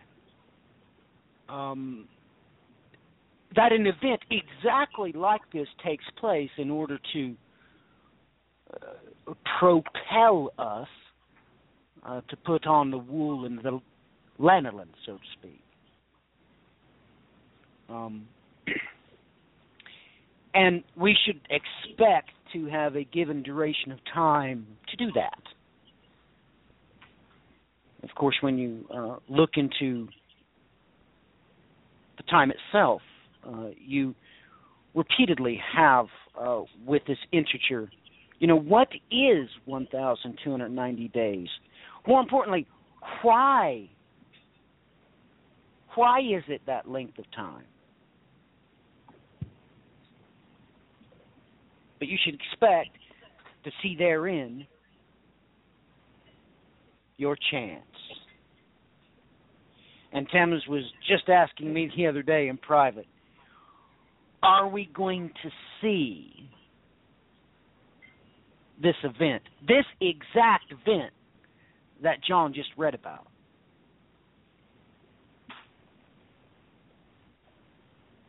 I think we should expect it. I think it's going to uh, incur a duration of time. Amen. And you know, this much is a fact. The riders are sent on patrol first. They do not become the craftsmen until after the patrol and the report is given. No matter what you think, this will take a duration of time because God and God alone is separated from us by time. Michael endures time. Gabriel incurs time. The seraphim endure time. So do the mighty cherubim. The one thing that separates us from our Creator is, of course, time. So it is going to take a little bit of it. But if you look hard enough, I'm sure you'll see that duration of time. Amen. Well, we spoke privately about that a little bit, and I gave you my thoughts on how much time that might be, and you alluded to another aspect of that, and I don't know if we want to talk about that here, but um, maybe it's enough to simply say that Luke, the first chapter, uh, gives you a whole lot more about that than people might be thinking. Well, that goes without saying because most people probably didn't get what what exactly was happening when Josiah realized there was a book of the law. Oh, I'm absolutely for certain uh, that if people would consider Luke chapter 2, this event, you know, what if in today's translation what Josiah found was Luke chapter 2? Would you look at it then, ladies and gentlemen? Would you study it then?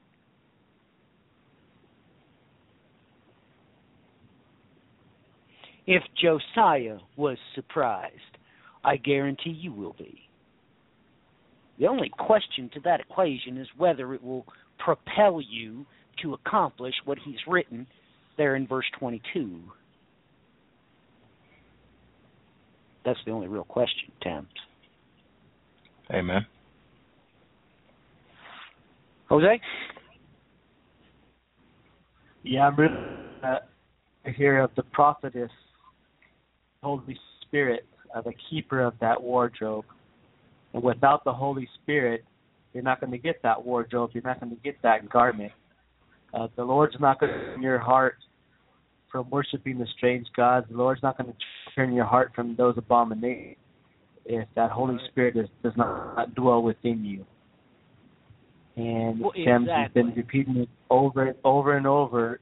It's those righteous acts that you do that allows that Holy Spirit to dwell within you.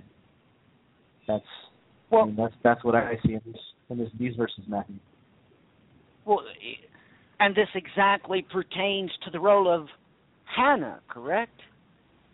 Amen. Oh, we're given. I mean, we're going into so much information about it, but here it's it's pl- pretty clear concerning the the the prophetess. To the point, ladies and gentlemen, when they presented the Lord Jesus Christ at the temple, you can bet your bottom dollar they were wearing the right attire, or they never would have crossed the threshold. Not ever. And if they hadn't have crossed that threshold, they never would have ran into the prophetess. Amen? Well, amen. And they never could have entered into that threshold if things had not been what they were. And I'm referring, of course, to the slaughter of the innocent. The first time that the nation moved back into the land, you had that in the Exodus. And of course, you had that. Um, what happened? Jesus was born, he was hidden in Egypt, and then, of course, he returned and was presented in the temple. Right? Right. But in there you have the slaughter of the innocent. Because that highway has to be constructed. As unpleasant as that may be, it has to be constructed. And, we're told we're told Thames that we're right currently we reside in Egypt. That's what the Lord and in order to leave, got to see that event take place. It's charmer, right, Matthew? Amen. That's that's correct. He he lets you know right in the right in the book of uh, Revelation to make sure you remember what he's talking about. This entire sphere of influence that the pyramid scheme has, there is no escape from it. Every inch. You know what? Here, l- let me speak of it a different way. Let me speak of it concerning time as well as distance. Every single arc minute that you incur that's a distance that's exactly related to the nautical mile of course. That's where the nautical mile comes from. But every single arc minute is within the borders of Egypt this entire sphere of influence that the pyramid scheme has is right dead center in the middle of Egypt. That's the way God sees it. He really don't care how you see it. That's irrelevant. you can only perceive what's in your line of sight anyway. But the Lord your God, He calls this planet Egypt. And Amen. He said it correctly because you realize that Egypt is not a place name. The word Egypt is dire straits. That's that's what the word is in Hebrew. It's dire straits. Now, does everybody know what dire straits is? You know, when you uh, approach the beach or the coastline, and there is a bunch of straits that's really close together. This is what happens at the headwaters of the Nile. The mighty Nile never reaches the Mediterranean Ocean. It breaks apart into multiple, multiple channels. It creates a dire straits. Of course, this is a why uh, the one who has such garments, the only one in history who ever prophesied by order of the king, his garments being as they were, the very first chapter in his book describes to you completely the dire straits you're going to be in when these 100 uh, when these 1290 days begin to sound off just so we all know why God wrote what he wrote the way that he wrote it he was expecting you to take that stone and see it over and over and over and over and over in His Word. You'd run across it and remember. You'd run across it and remember. You'd run across it and remember. And know where it was that you were going.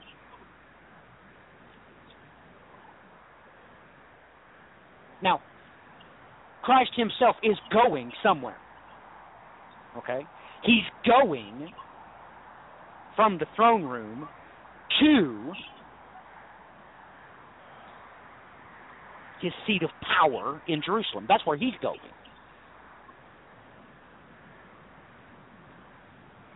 You, in turn, need to know where you're going because you have to meet up with him at that particular event horizon.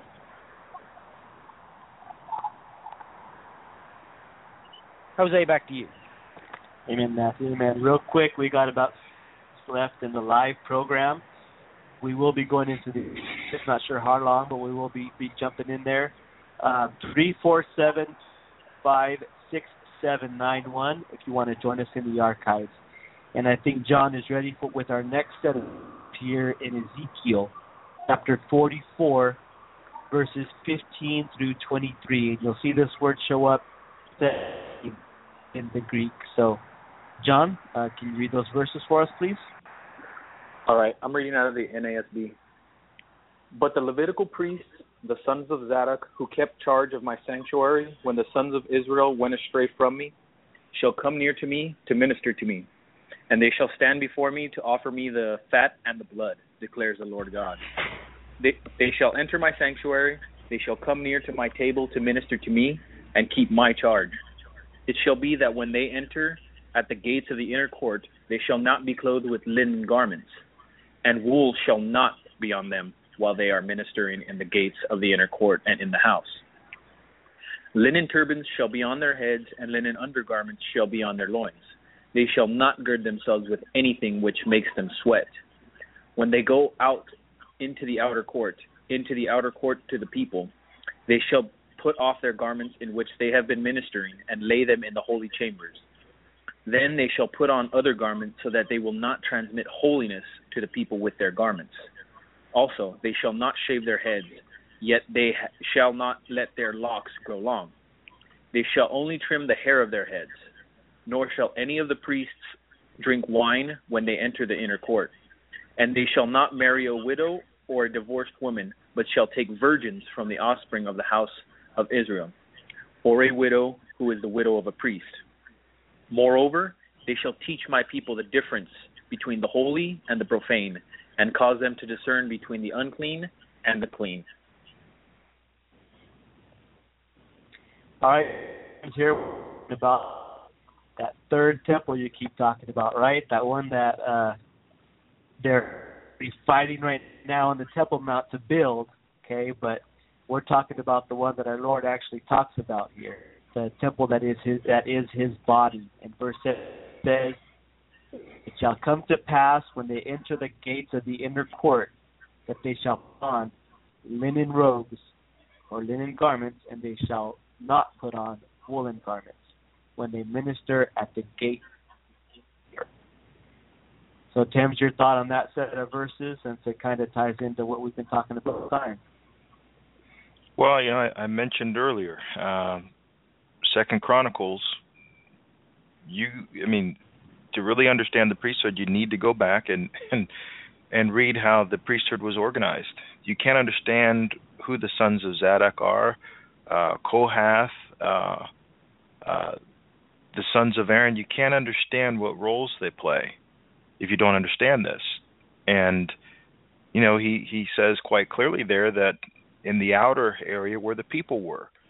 Everybody thinks that they're going to die and go to heaven, but that's not quite correct, is it? Um, that's not quite exactly where your place is. And the more you read and the more you actually take what the Bible says rather than what people say, um, all of these confusions uh, between what you read and what's actually uh, said by people, you can clean a lot of that up if you'll just go back and read uh, read His Word. Um, because the 24 elders are real, and they serve a very important purpose. Uh, but you can't understand who they are and who Zadok is if you don't read Chronicles. Right, and another verse that really catches catches my attention is verse 19 that when they go into the outer court, the outer court of the people, they shall put off their garments which they have been ministering, and lay them in the holy chambers. Then they shall put on other garments, that they may not commit holiness to people with their garments.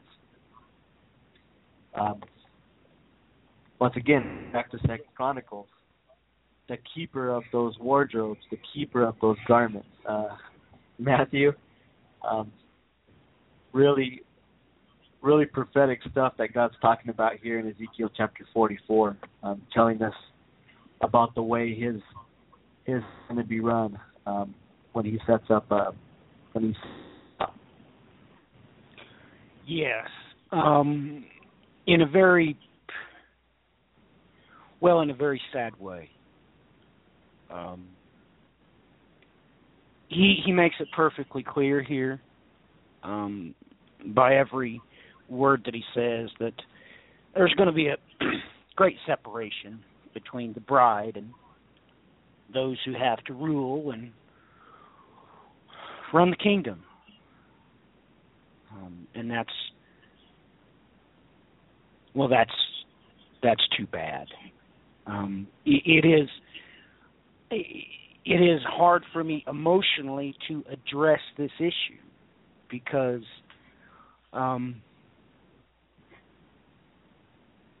it was always in their choice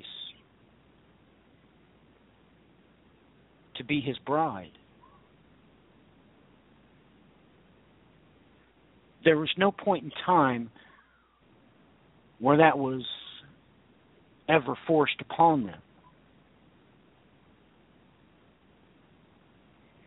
And you have to understand what, what the thought process you know, how were they going to feel when they are forced to walk out there and take off their headgear and of course they have to take off their loincloth. Stand there naked before everybody i hope you realize what the lord your god is trying to say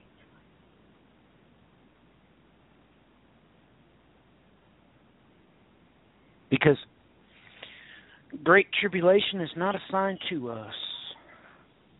It's not meant for us. We're not supposed to know anything about it. We shouldn't know those sweat drops of blood.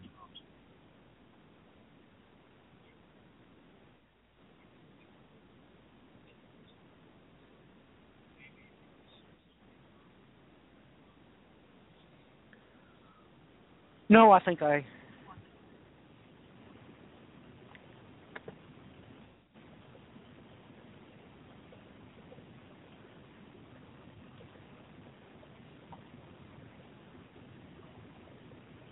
I think uh, I think what Matthew's trying to convey, folks, is just um, a really sadness of those people who don't understand what God's asking us to do. It really is quite simple. Follow his commandments and follow his beatitudes. We have that choice. We have that those that choice to commit righteous acts in his name, righteous acts to everyone around us. By committing those righteous acts, the Lord your God will reward you with his Holy Spirit, will reward you with his Son. And too many people have been shown this, too many people know this, but they choose to go the other way. And that's the real sad fact of the matter. Too many people that we love, who we consider good people, but you know they keep turning from the Lord. And the more you continue to turn from the Lord, the more He hides His face from you. And there's going to come a time where you're going to have to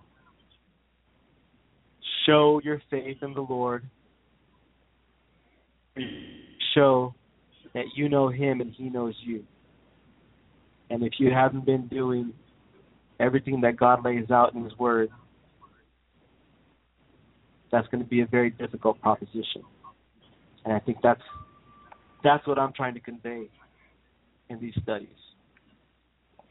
That hopefully you can go forth and see those that are lost, and try to help them. Well, a- amen. And let me just add this. Uh, we've covered extensively that Samuel is a picture of the 144,000. And Samuel was, of course, clothed in a garment that his mother made for him. His mother, of course, is a picture of the church. Those righteous acts serve a whole lot more purpose than people realize. And it is appropriate that Genesis 35 starts with a discussion of that process, that purification, because it's necessary. With it, this, you know, for those of you who who thought that something was going to happen um, last week or maybe six months ago or in 2012, that's for the father to say. You know, you can be pregnant with the child and there can be a miscarriage. If the child is not getting what it needs to be carried to birth, there will be a miscarriage. And if the church is not providing all that is necessary for that child to be brought forth, it's not it's not going to happen. And you know, I, I know Jose, you've experienced that. Matthew, I know you've experienced that. I, I still am overcome with the emotion when I think of when that's happened to me and my wife. Um, but that may be exactly what has been happening here in recent years.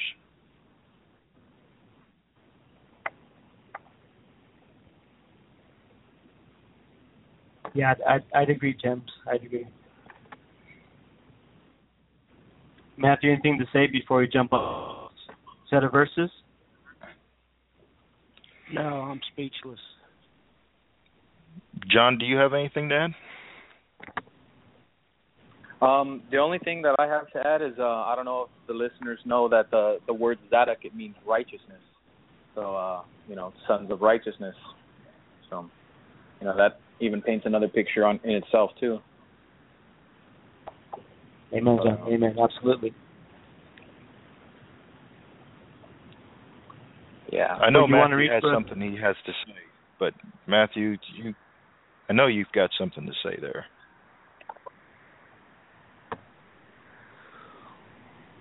Why do you push me?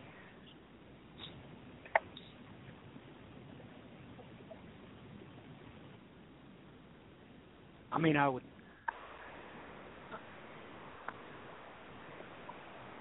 I think what has been said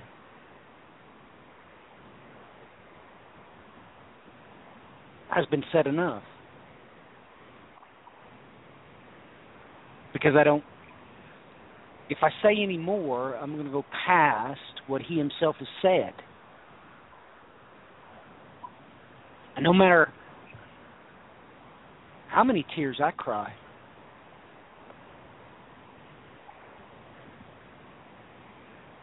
no matter how many drops of sweat comes out of my pores, they don't contain his blood.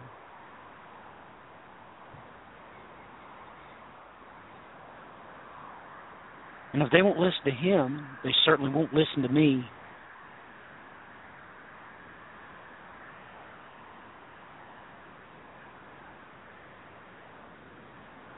Well said, Matthew. Well, let's go ahead then and jump into Revelation chapter 7. 19. John, if you can read that that for us, please. All right. After these, these things I beheld, and lo, a great multitude, which no man could number, and all nations, and kindreds, and people, and tongues, stood before the throne, and before the Lamb, clothed with long white robes, and palms in their hands. And they cried with a loud voice, saying, Salvation cometh of our God, that sitteth upon the throne, and of the Lamb. And all the angels stood round about the throne, and about the elders, and the four beasts, and they fell before the throne on their faces, and worshipped God, saying, Amen, praise and glory and wisdom, and thanks and honor and power and might be unto our God for evermore. Amen. And one of the elders spake, un- saying unto me, What are these which are arrayed in long white robes, and whence came they? And I said unto him, Lord, thou knowest. And he said unto me, These are they which came out of the great tribulation, and have washed their long robes, and have made their long robes white in the blood of the Lamb. Therefore are they in the presence of the throne of God, and serve him day and night in his temple. And he that sitteth on the throne will dwell among them. They shall hunger no more, neither thirst any more.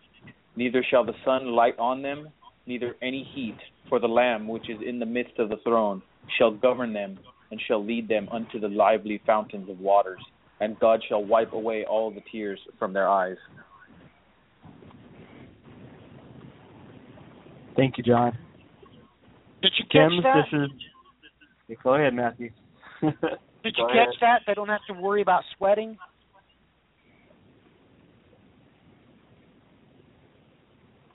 That even reminds me of what was just said uh, in the last verse in uh, Ezekiel, where it was talking about they were wearing garments without sweating. That stuck out That's to me too. Bam, right in your face. It, John, how could you have written that any more perfect? I know I couldn't have. It was literally staring you right in your face. Uh, ladies and gentlemen, have you ever asked yourselves why God said that? Why why did God literally come out and word it that way? I mean, didn't anybody else find that strange but me?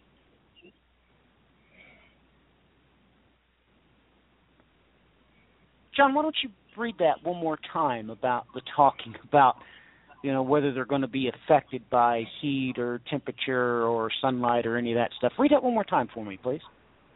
Verse 16, right? Exactamundo. All right. They shall hunger no more, neither thirst any more, neither shall the sun light on them, neither any heat. For the Lamb which is in the midst of the throne shall govern them, and shall lead them unto the lively wa- fountains of waters, and God shall wipe away all tears from their eyes. And there is a mechanism by which he will govern them.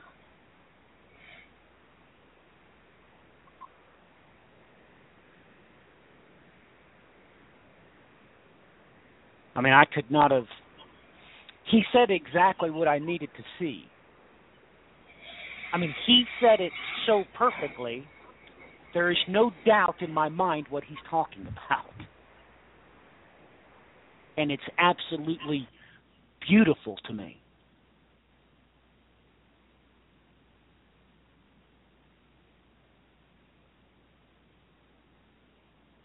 Amen. Amen. Amen. And and it takes us Amen. right back to to the robes of Aaron and his sons, were taught that their robes have been washed white in the blood of the Lamb, which is exactly the process that God showed us when talking about those garments that Aaron and his sons wore. They're made they're made clean in the blood.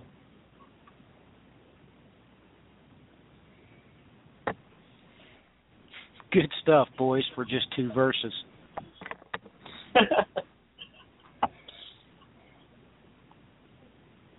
James, you got you got anything you want to add on these on these sets of verses here? You're talking about uh, Genesis 35, 1 and 2? Yeah, or or even you know elaborate on on Revelation chapter seven, what we read there. Well, I mean, Revelation chapter seven is is one of the two places where people think that they get all they can get on the 144,000. Uh, um, that goes without saying, I guess. I, I guess we're good. How you add to it? Right, right. Well, right there in verse 14, that word tribulation is the exact same word we see in verse 3, 35. So once another time, I'll read I'll read verse 3 of Genesis 35 for us. Then let us arise and go up to Bethel, so that I may make there an altar to the God who answers me in the, my distress, and has been with me wherever I have gone. So several words are used there uh, for that word distress in the Bible. Some translations tribulation, some say calamity, but pretty much it's the same there that shows up in verse 14 of Revelation chapter, chapter 7.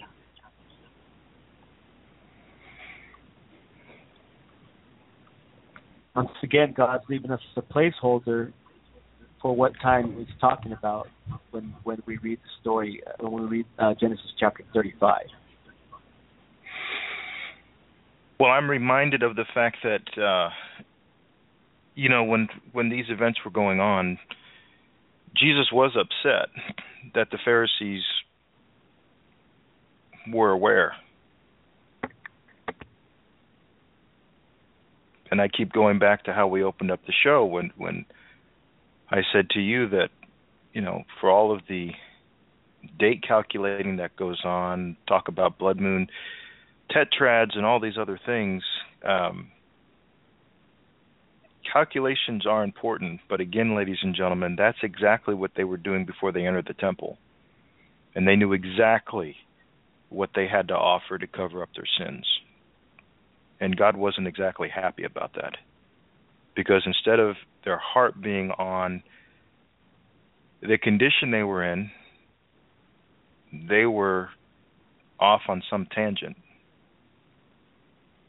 he cares about your heart.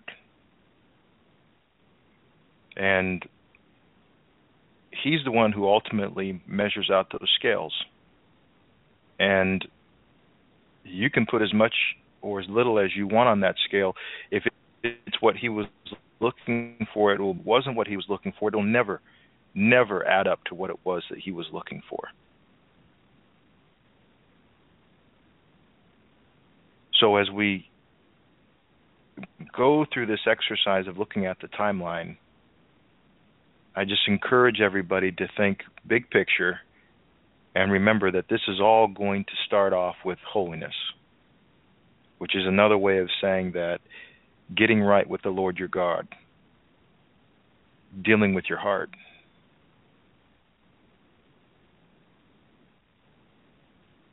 That's really what counts.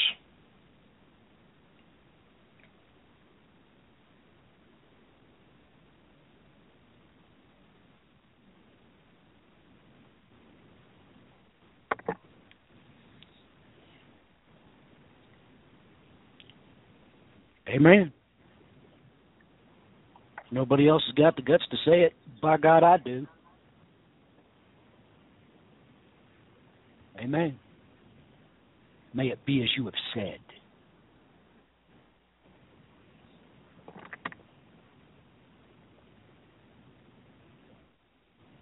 Well, the I've got a few verses here where the word tribulation comes up, but I think I think everyone pretty much the idea what time frame the Lord is talking about. I mean, to get specific, you know, please look up that word uh, in both the Old Testament and the New Testament. Um, I'll read a few of them here for us, just to get it. Uh, but it shows up in a lot of places, very prophetic in a lot of the prophetic books uh, in the Old Testament. Pretty much it's just God reiterating himself and making sure that we understand what time he's talking about. And it's your choice whether to change those garments before the time of tribulation, during the time of tribulation, that's your choice. And the fact of the matter, those that wait too late are ultimately going to have to give their heads in order to be a part of the kingdom of the Lord. You have the chance right now to give your heart. And if you wait too long, you're going to have to give your head. See what Revelation chapter 13 tells us. So that's what the great tribulation there that's being discussed in Revelation chapter 7.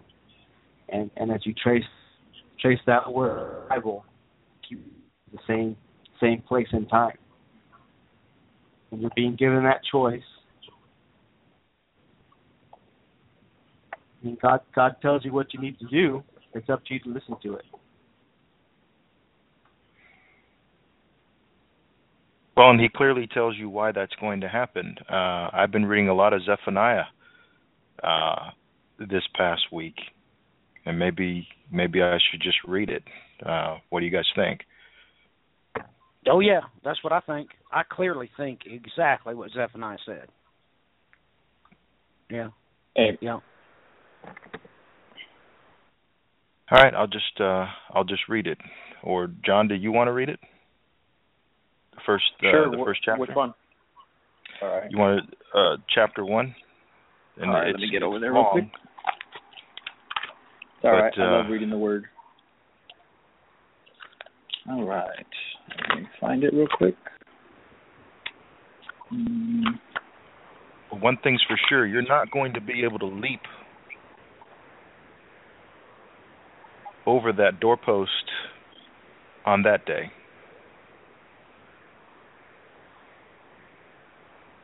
The last time he had to destroy a temple to keep you from doing that, and well, he'll do it again. all right. So the entire first chapter? Yeah, and if you and if you get tired, I can finish it up for you. All right, here we go. Zephaniah chapter 1. The word of the Lord, which came unto Zephaniah the son of Cushi, the son of Gedaliah, the son of Amariah, the son of Hezekiah, in the days of Josiah, the son of Amon, king of Judah. I will surely destroy all things from off the land, saith the Lord. I will destroy man and beast. I will destroy the fowls of heaven and the fishes of the sea, and ruins shall be to the wicked, and I will cut off man from off the land, saith the Lord. I will also stretch out mine hand upon Judah and upon all the inhabitants of Jerusalem, and I will cut off the remnant of Baal from this place, and the name of the Chemarims with the priests, and them that worship the host of heaven unto the upon the housetops, and them that worship the and swear by the name by the Lord, and swear by Milcom, and them that are turned back from the Lord, and those that have not sought the Lord, nor inquired for him. Be still at the presence of the Lord God, for the day of the Lord is at hand. For the Lord hath prepared a sacrifice, and hath sanctified his guests. And it shall be in the day of the Lord's sacrifice that I will visit the princes and the king's children, and all such are clothed with strange apparel. In the same day also I will visit all those that dance upon the threshold so proudly, which fill their masters' houses by cruelty and deceit. And in that day, saith the Lord, there shall be a noise and cry from the fish gate, and an howling from the second gate, and a great destruction from the hills. Howl ye inhabitants of the low place, for the company of merchants is destroyed. All they that bear silver are cut off. And at that time will I search Jerusalem with lights, and visit the men that are frozen in their dregs, and say in their hearts, The Lord will neither do good nor evil. Therefore their goods shall be spoiled, and their houses waste. They shall also build houses, but not inhabit them. They shall plant vineyards, but not drink the wine thereof. The great day of the Lord is near. It is near, and ha- hasteth quick greatly. Even the voice of the day of the Lord, the strong man shall cry there bitterly. That day is a day of wrath, a day of trouble and heaviness, a day of destruction and desolation, a day of obscurity and darkness, a day of clouds and blackness, a day of the trumpet and alarm against the strong cities and against the high towers. And I will bring distress upon men, that they shall walk like blind men, because they have sinned against the Lord, and their blood shall be poured out as dust, and their flesh as the dung. Neither their silver nor their gold shall be able to deliver them in the day of the Lord's wrath, but the whole land shall be devoured by the fire of his jealousy. For he shall make even a speedy riddance of all them that dwell in the land.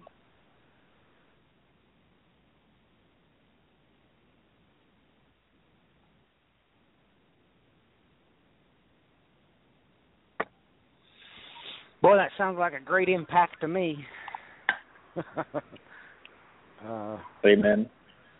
to say the least. Jose? Well, Matthew, we, um, I mean, this this verse, this chapter really covers everything you need to know about that great day, um, that tribulation that's coming. That's talked about right there in verse. And then, mean, we did that study, Matthew, um, about verse 13. People that want to know about it, read that verse 13. That word harpage is right there. The confusion that's surrounding that, that word right now in the church today, that confusion that you heard uh, in the church service you attended, Matthew. I mean, God tells you right there all about it in verse 13. Yes, he does. It's right there in plain sight. It's right there in plain sight. And it just amazes me that they hit it in the most perfect way. Um, wow. You know, we have been given quite a lot of good tools, Jose. And I've said this till I'm blue in the face. The Strong numbering system is not meat. You've been lied to. That's the milk. You're supposed to start right there. That's where you're supposed to start. And if you've had the wool pulled over your eyes, well, ladies and gentlemen, don't you realize that means you're something else? Who do you think come up with that term? To pull the wool over the eyes. Who do you think thought that up? It should be common knowledge that that could only be possible if you were something else. Because a goat does not wear wool.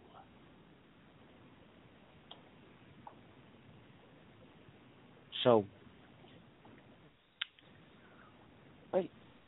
it's right there staring you right in the face.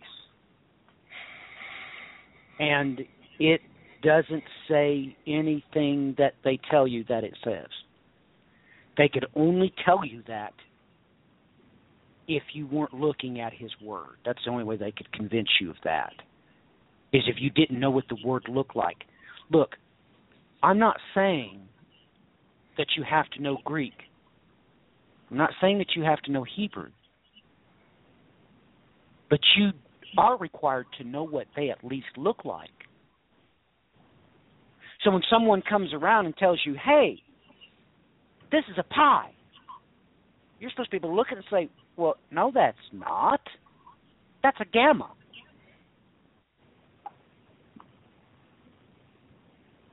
You're not required to know it, and certainly not as a second language. Well, you get a check on your spirit when Yes, someone's saying something because if you have the Holy Spirit, you know His voice. And you've That's- been told over and over again that He hates false weights and measures. And that's exactly what he's talking about here in verse 9 when he says, I will punish everyone who leaps over the threshold and who fills their master house with violence and fraud. Where do you think the money came from to buy those doves that they were entering the temple in? Why was Jesus so upset? Why did he clear it out himself? Amen. Amen. Um, gentlemen, I hate to exit uh, stage left, but I must. I have things I got to tend to. All right, Matthew, thank you. Thank you for joining us. You're most welcome. Love you, brother. Have a blessed one, Matthew.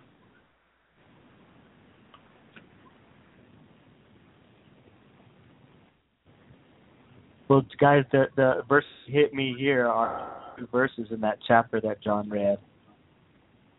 I will bring distress upon men that they like blind men, because they have sinned against the Lord, and their blood shall be poured out as dust, and their flesh as the dung. Neither silver nor their gold shall be able to deliver them in of the Lord but the whole land shall be devoured by the fire of his. For he shall make even a speedy, riddance of all them that dwell in the land. And James, that that harkens right back to what we started off the show with, Genesis chapter 35. That casting out of everything that is unclean um, from the house. That changing of the garments in order to arise unto Bethel. So this chapter that you picked out for for us to look over, um, it really does. It really encompasses everything that we've been talking about. Yeah, it's it's it's all right there, and and I hope the listener goes on and continues to just finish out the whole book. It's only uh, three chapters, um, but he does tell you what is going to happen to those. Uh, he is going to hide them um, just because we're being hard on the rapture doesn't mean that he doesn't have a plan for his children. Um, but keeping his commandments is a prerequisite, and there is a place for you to go. But yeah, it's all right there. Amen. John, do you want to share any thoughts uh, on this chapter that you read?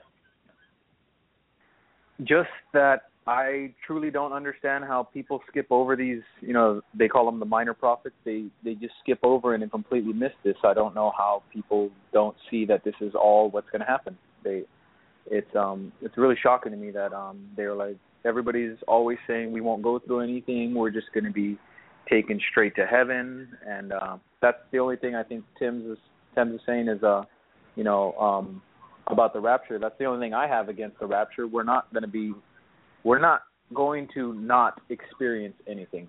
We have to. We have to be refined. We have to be uh, purified.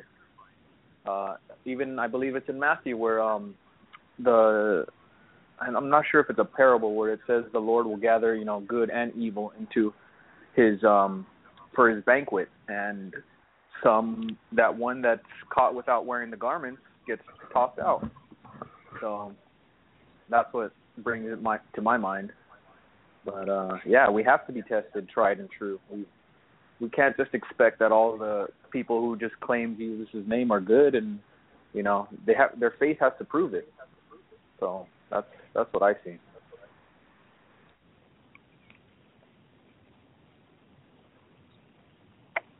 Yep, amen. I, I would agree with you, John.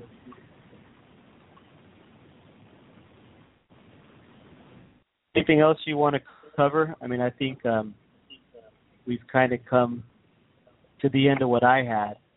Um, I mean, obviously, there's there's always more verses to cover, but but I think we've been we've been kind of saying the same things over and over. Um, what we're trying to share here today,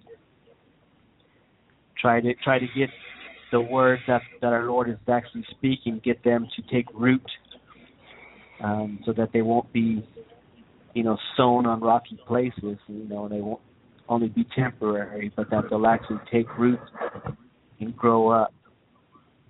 Um, you know, is there anything else you want you want to cover? No, I mean it's going to take us some time to get through Genesis 35, but uh, I'm glad that we were able to show that uh, that ascension um, with Jesus and James and John uh, up the mount. That is that exact moment there in Genesis when uh, Joseph does present five of his brothers to Pharaoh. And perhaps we'll talk next time about the fear that came over all of them and how that is also there in the New Testament, and we'll continue to show the isochronal uh, nature of Genesis with the New Testament. Yeah, absolutely. That, that sounds like a plan. Sounds like a way in which we should move. Um, John, anything anything you want to talk about before? Uh, I think we're going to kind of bring this show to a close. Anything you want to you want to add? Um, the only thing I want to uh, make clear is that um, we need to learn how to fear the Lord because if we don't, we won't.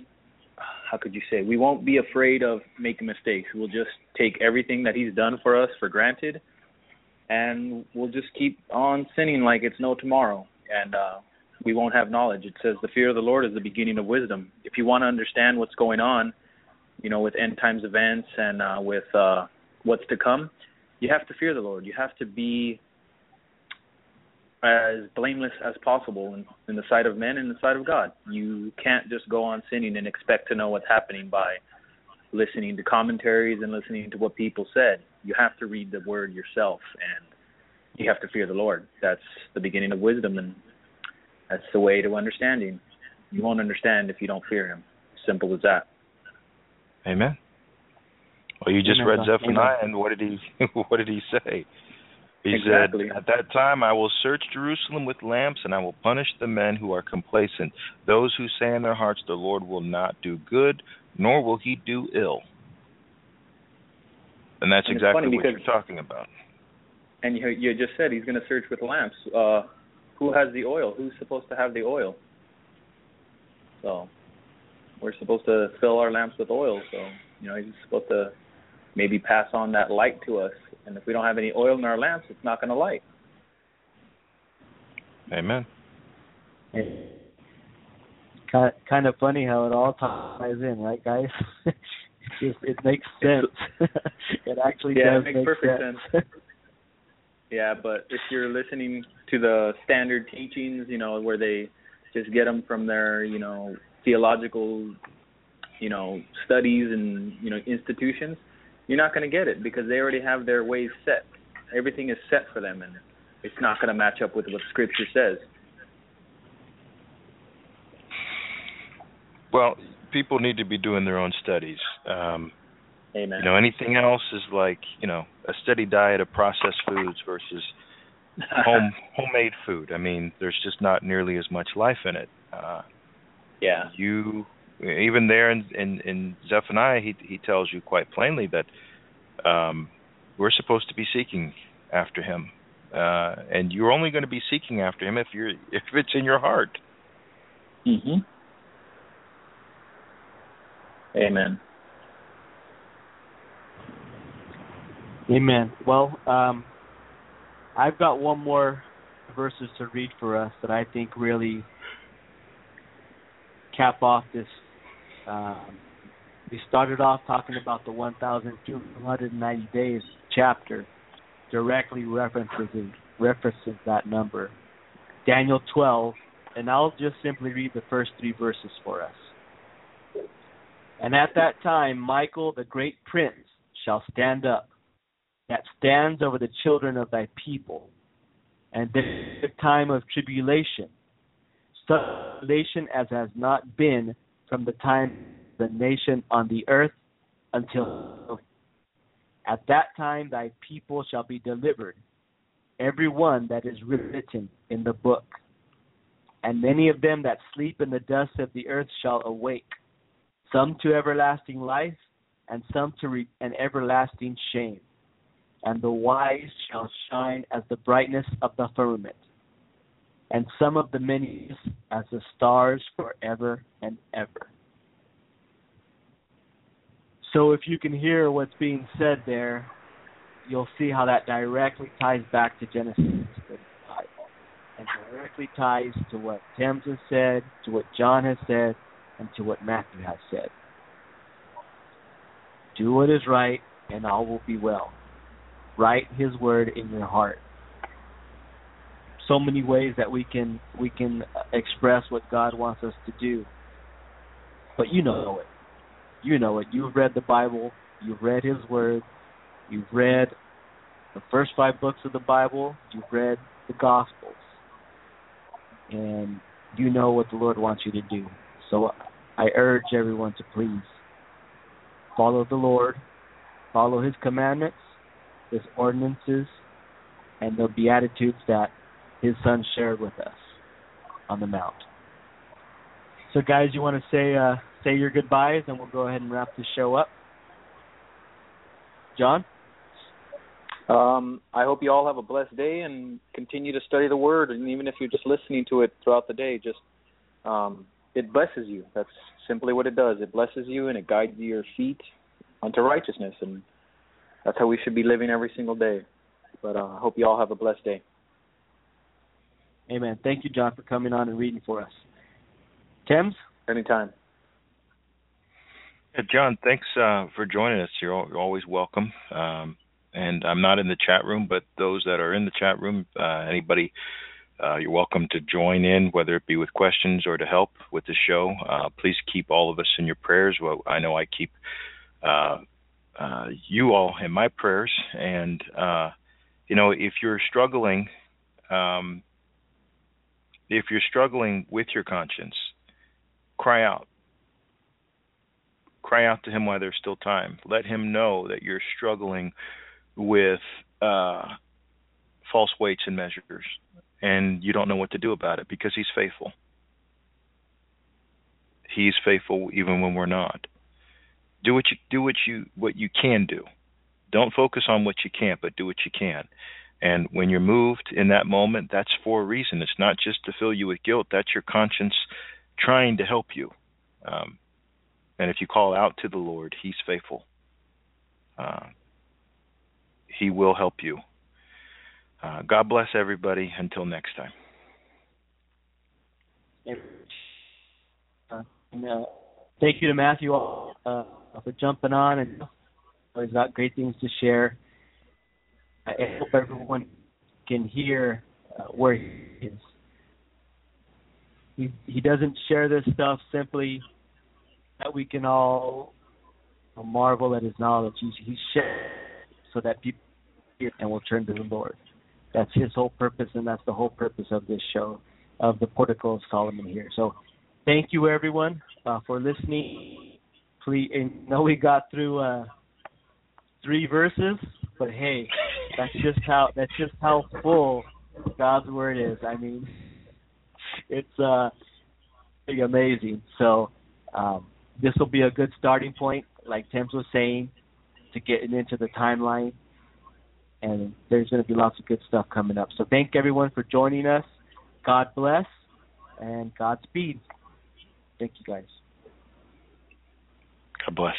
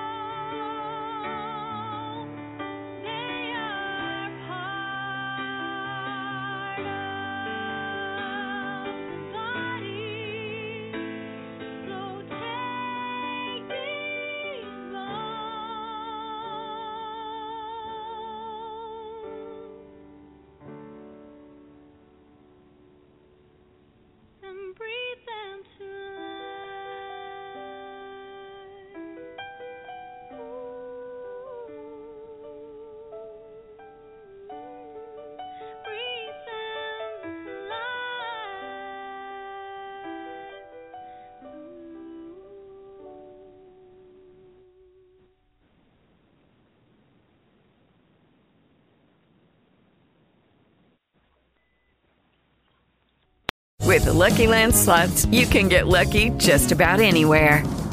This is your captain speaking. Uh, we've got clear runway and the weather's fine, but we're just going to circle up here a while and uh, get lucky.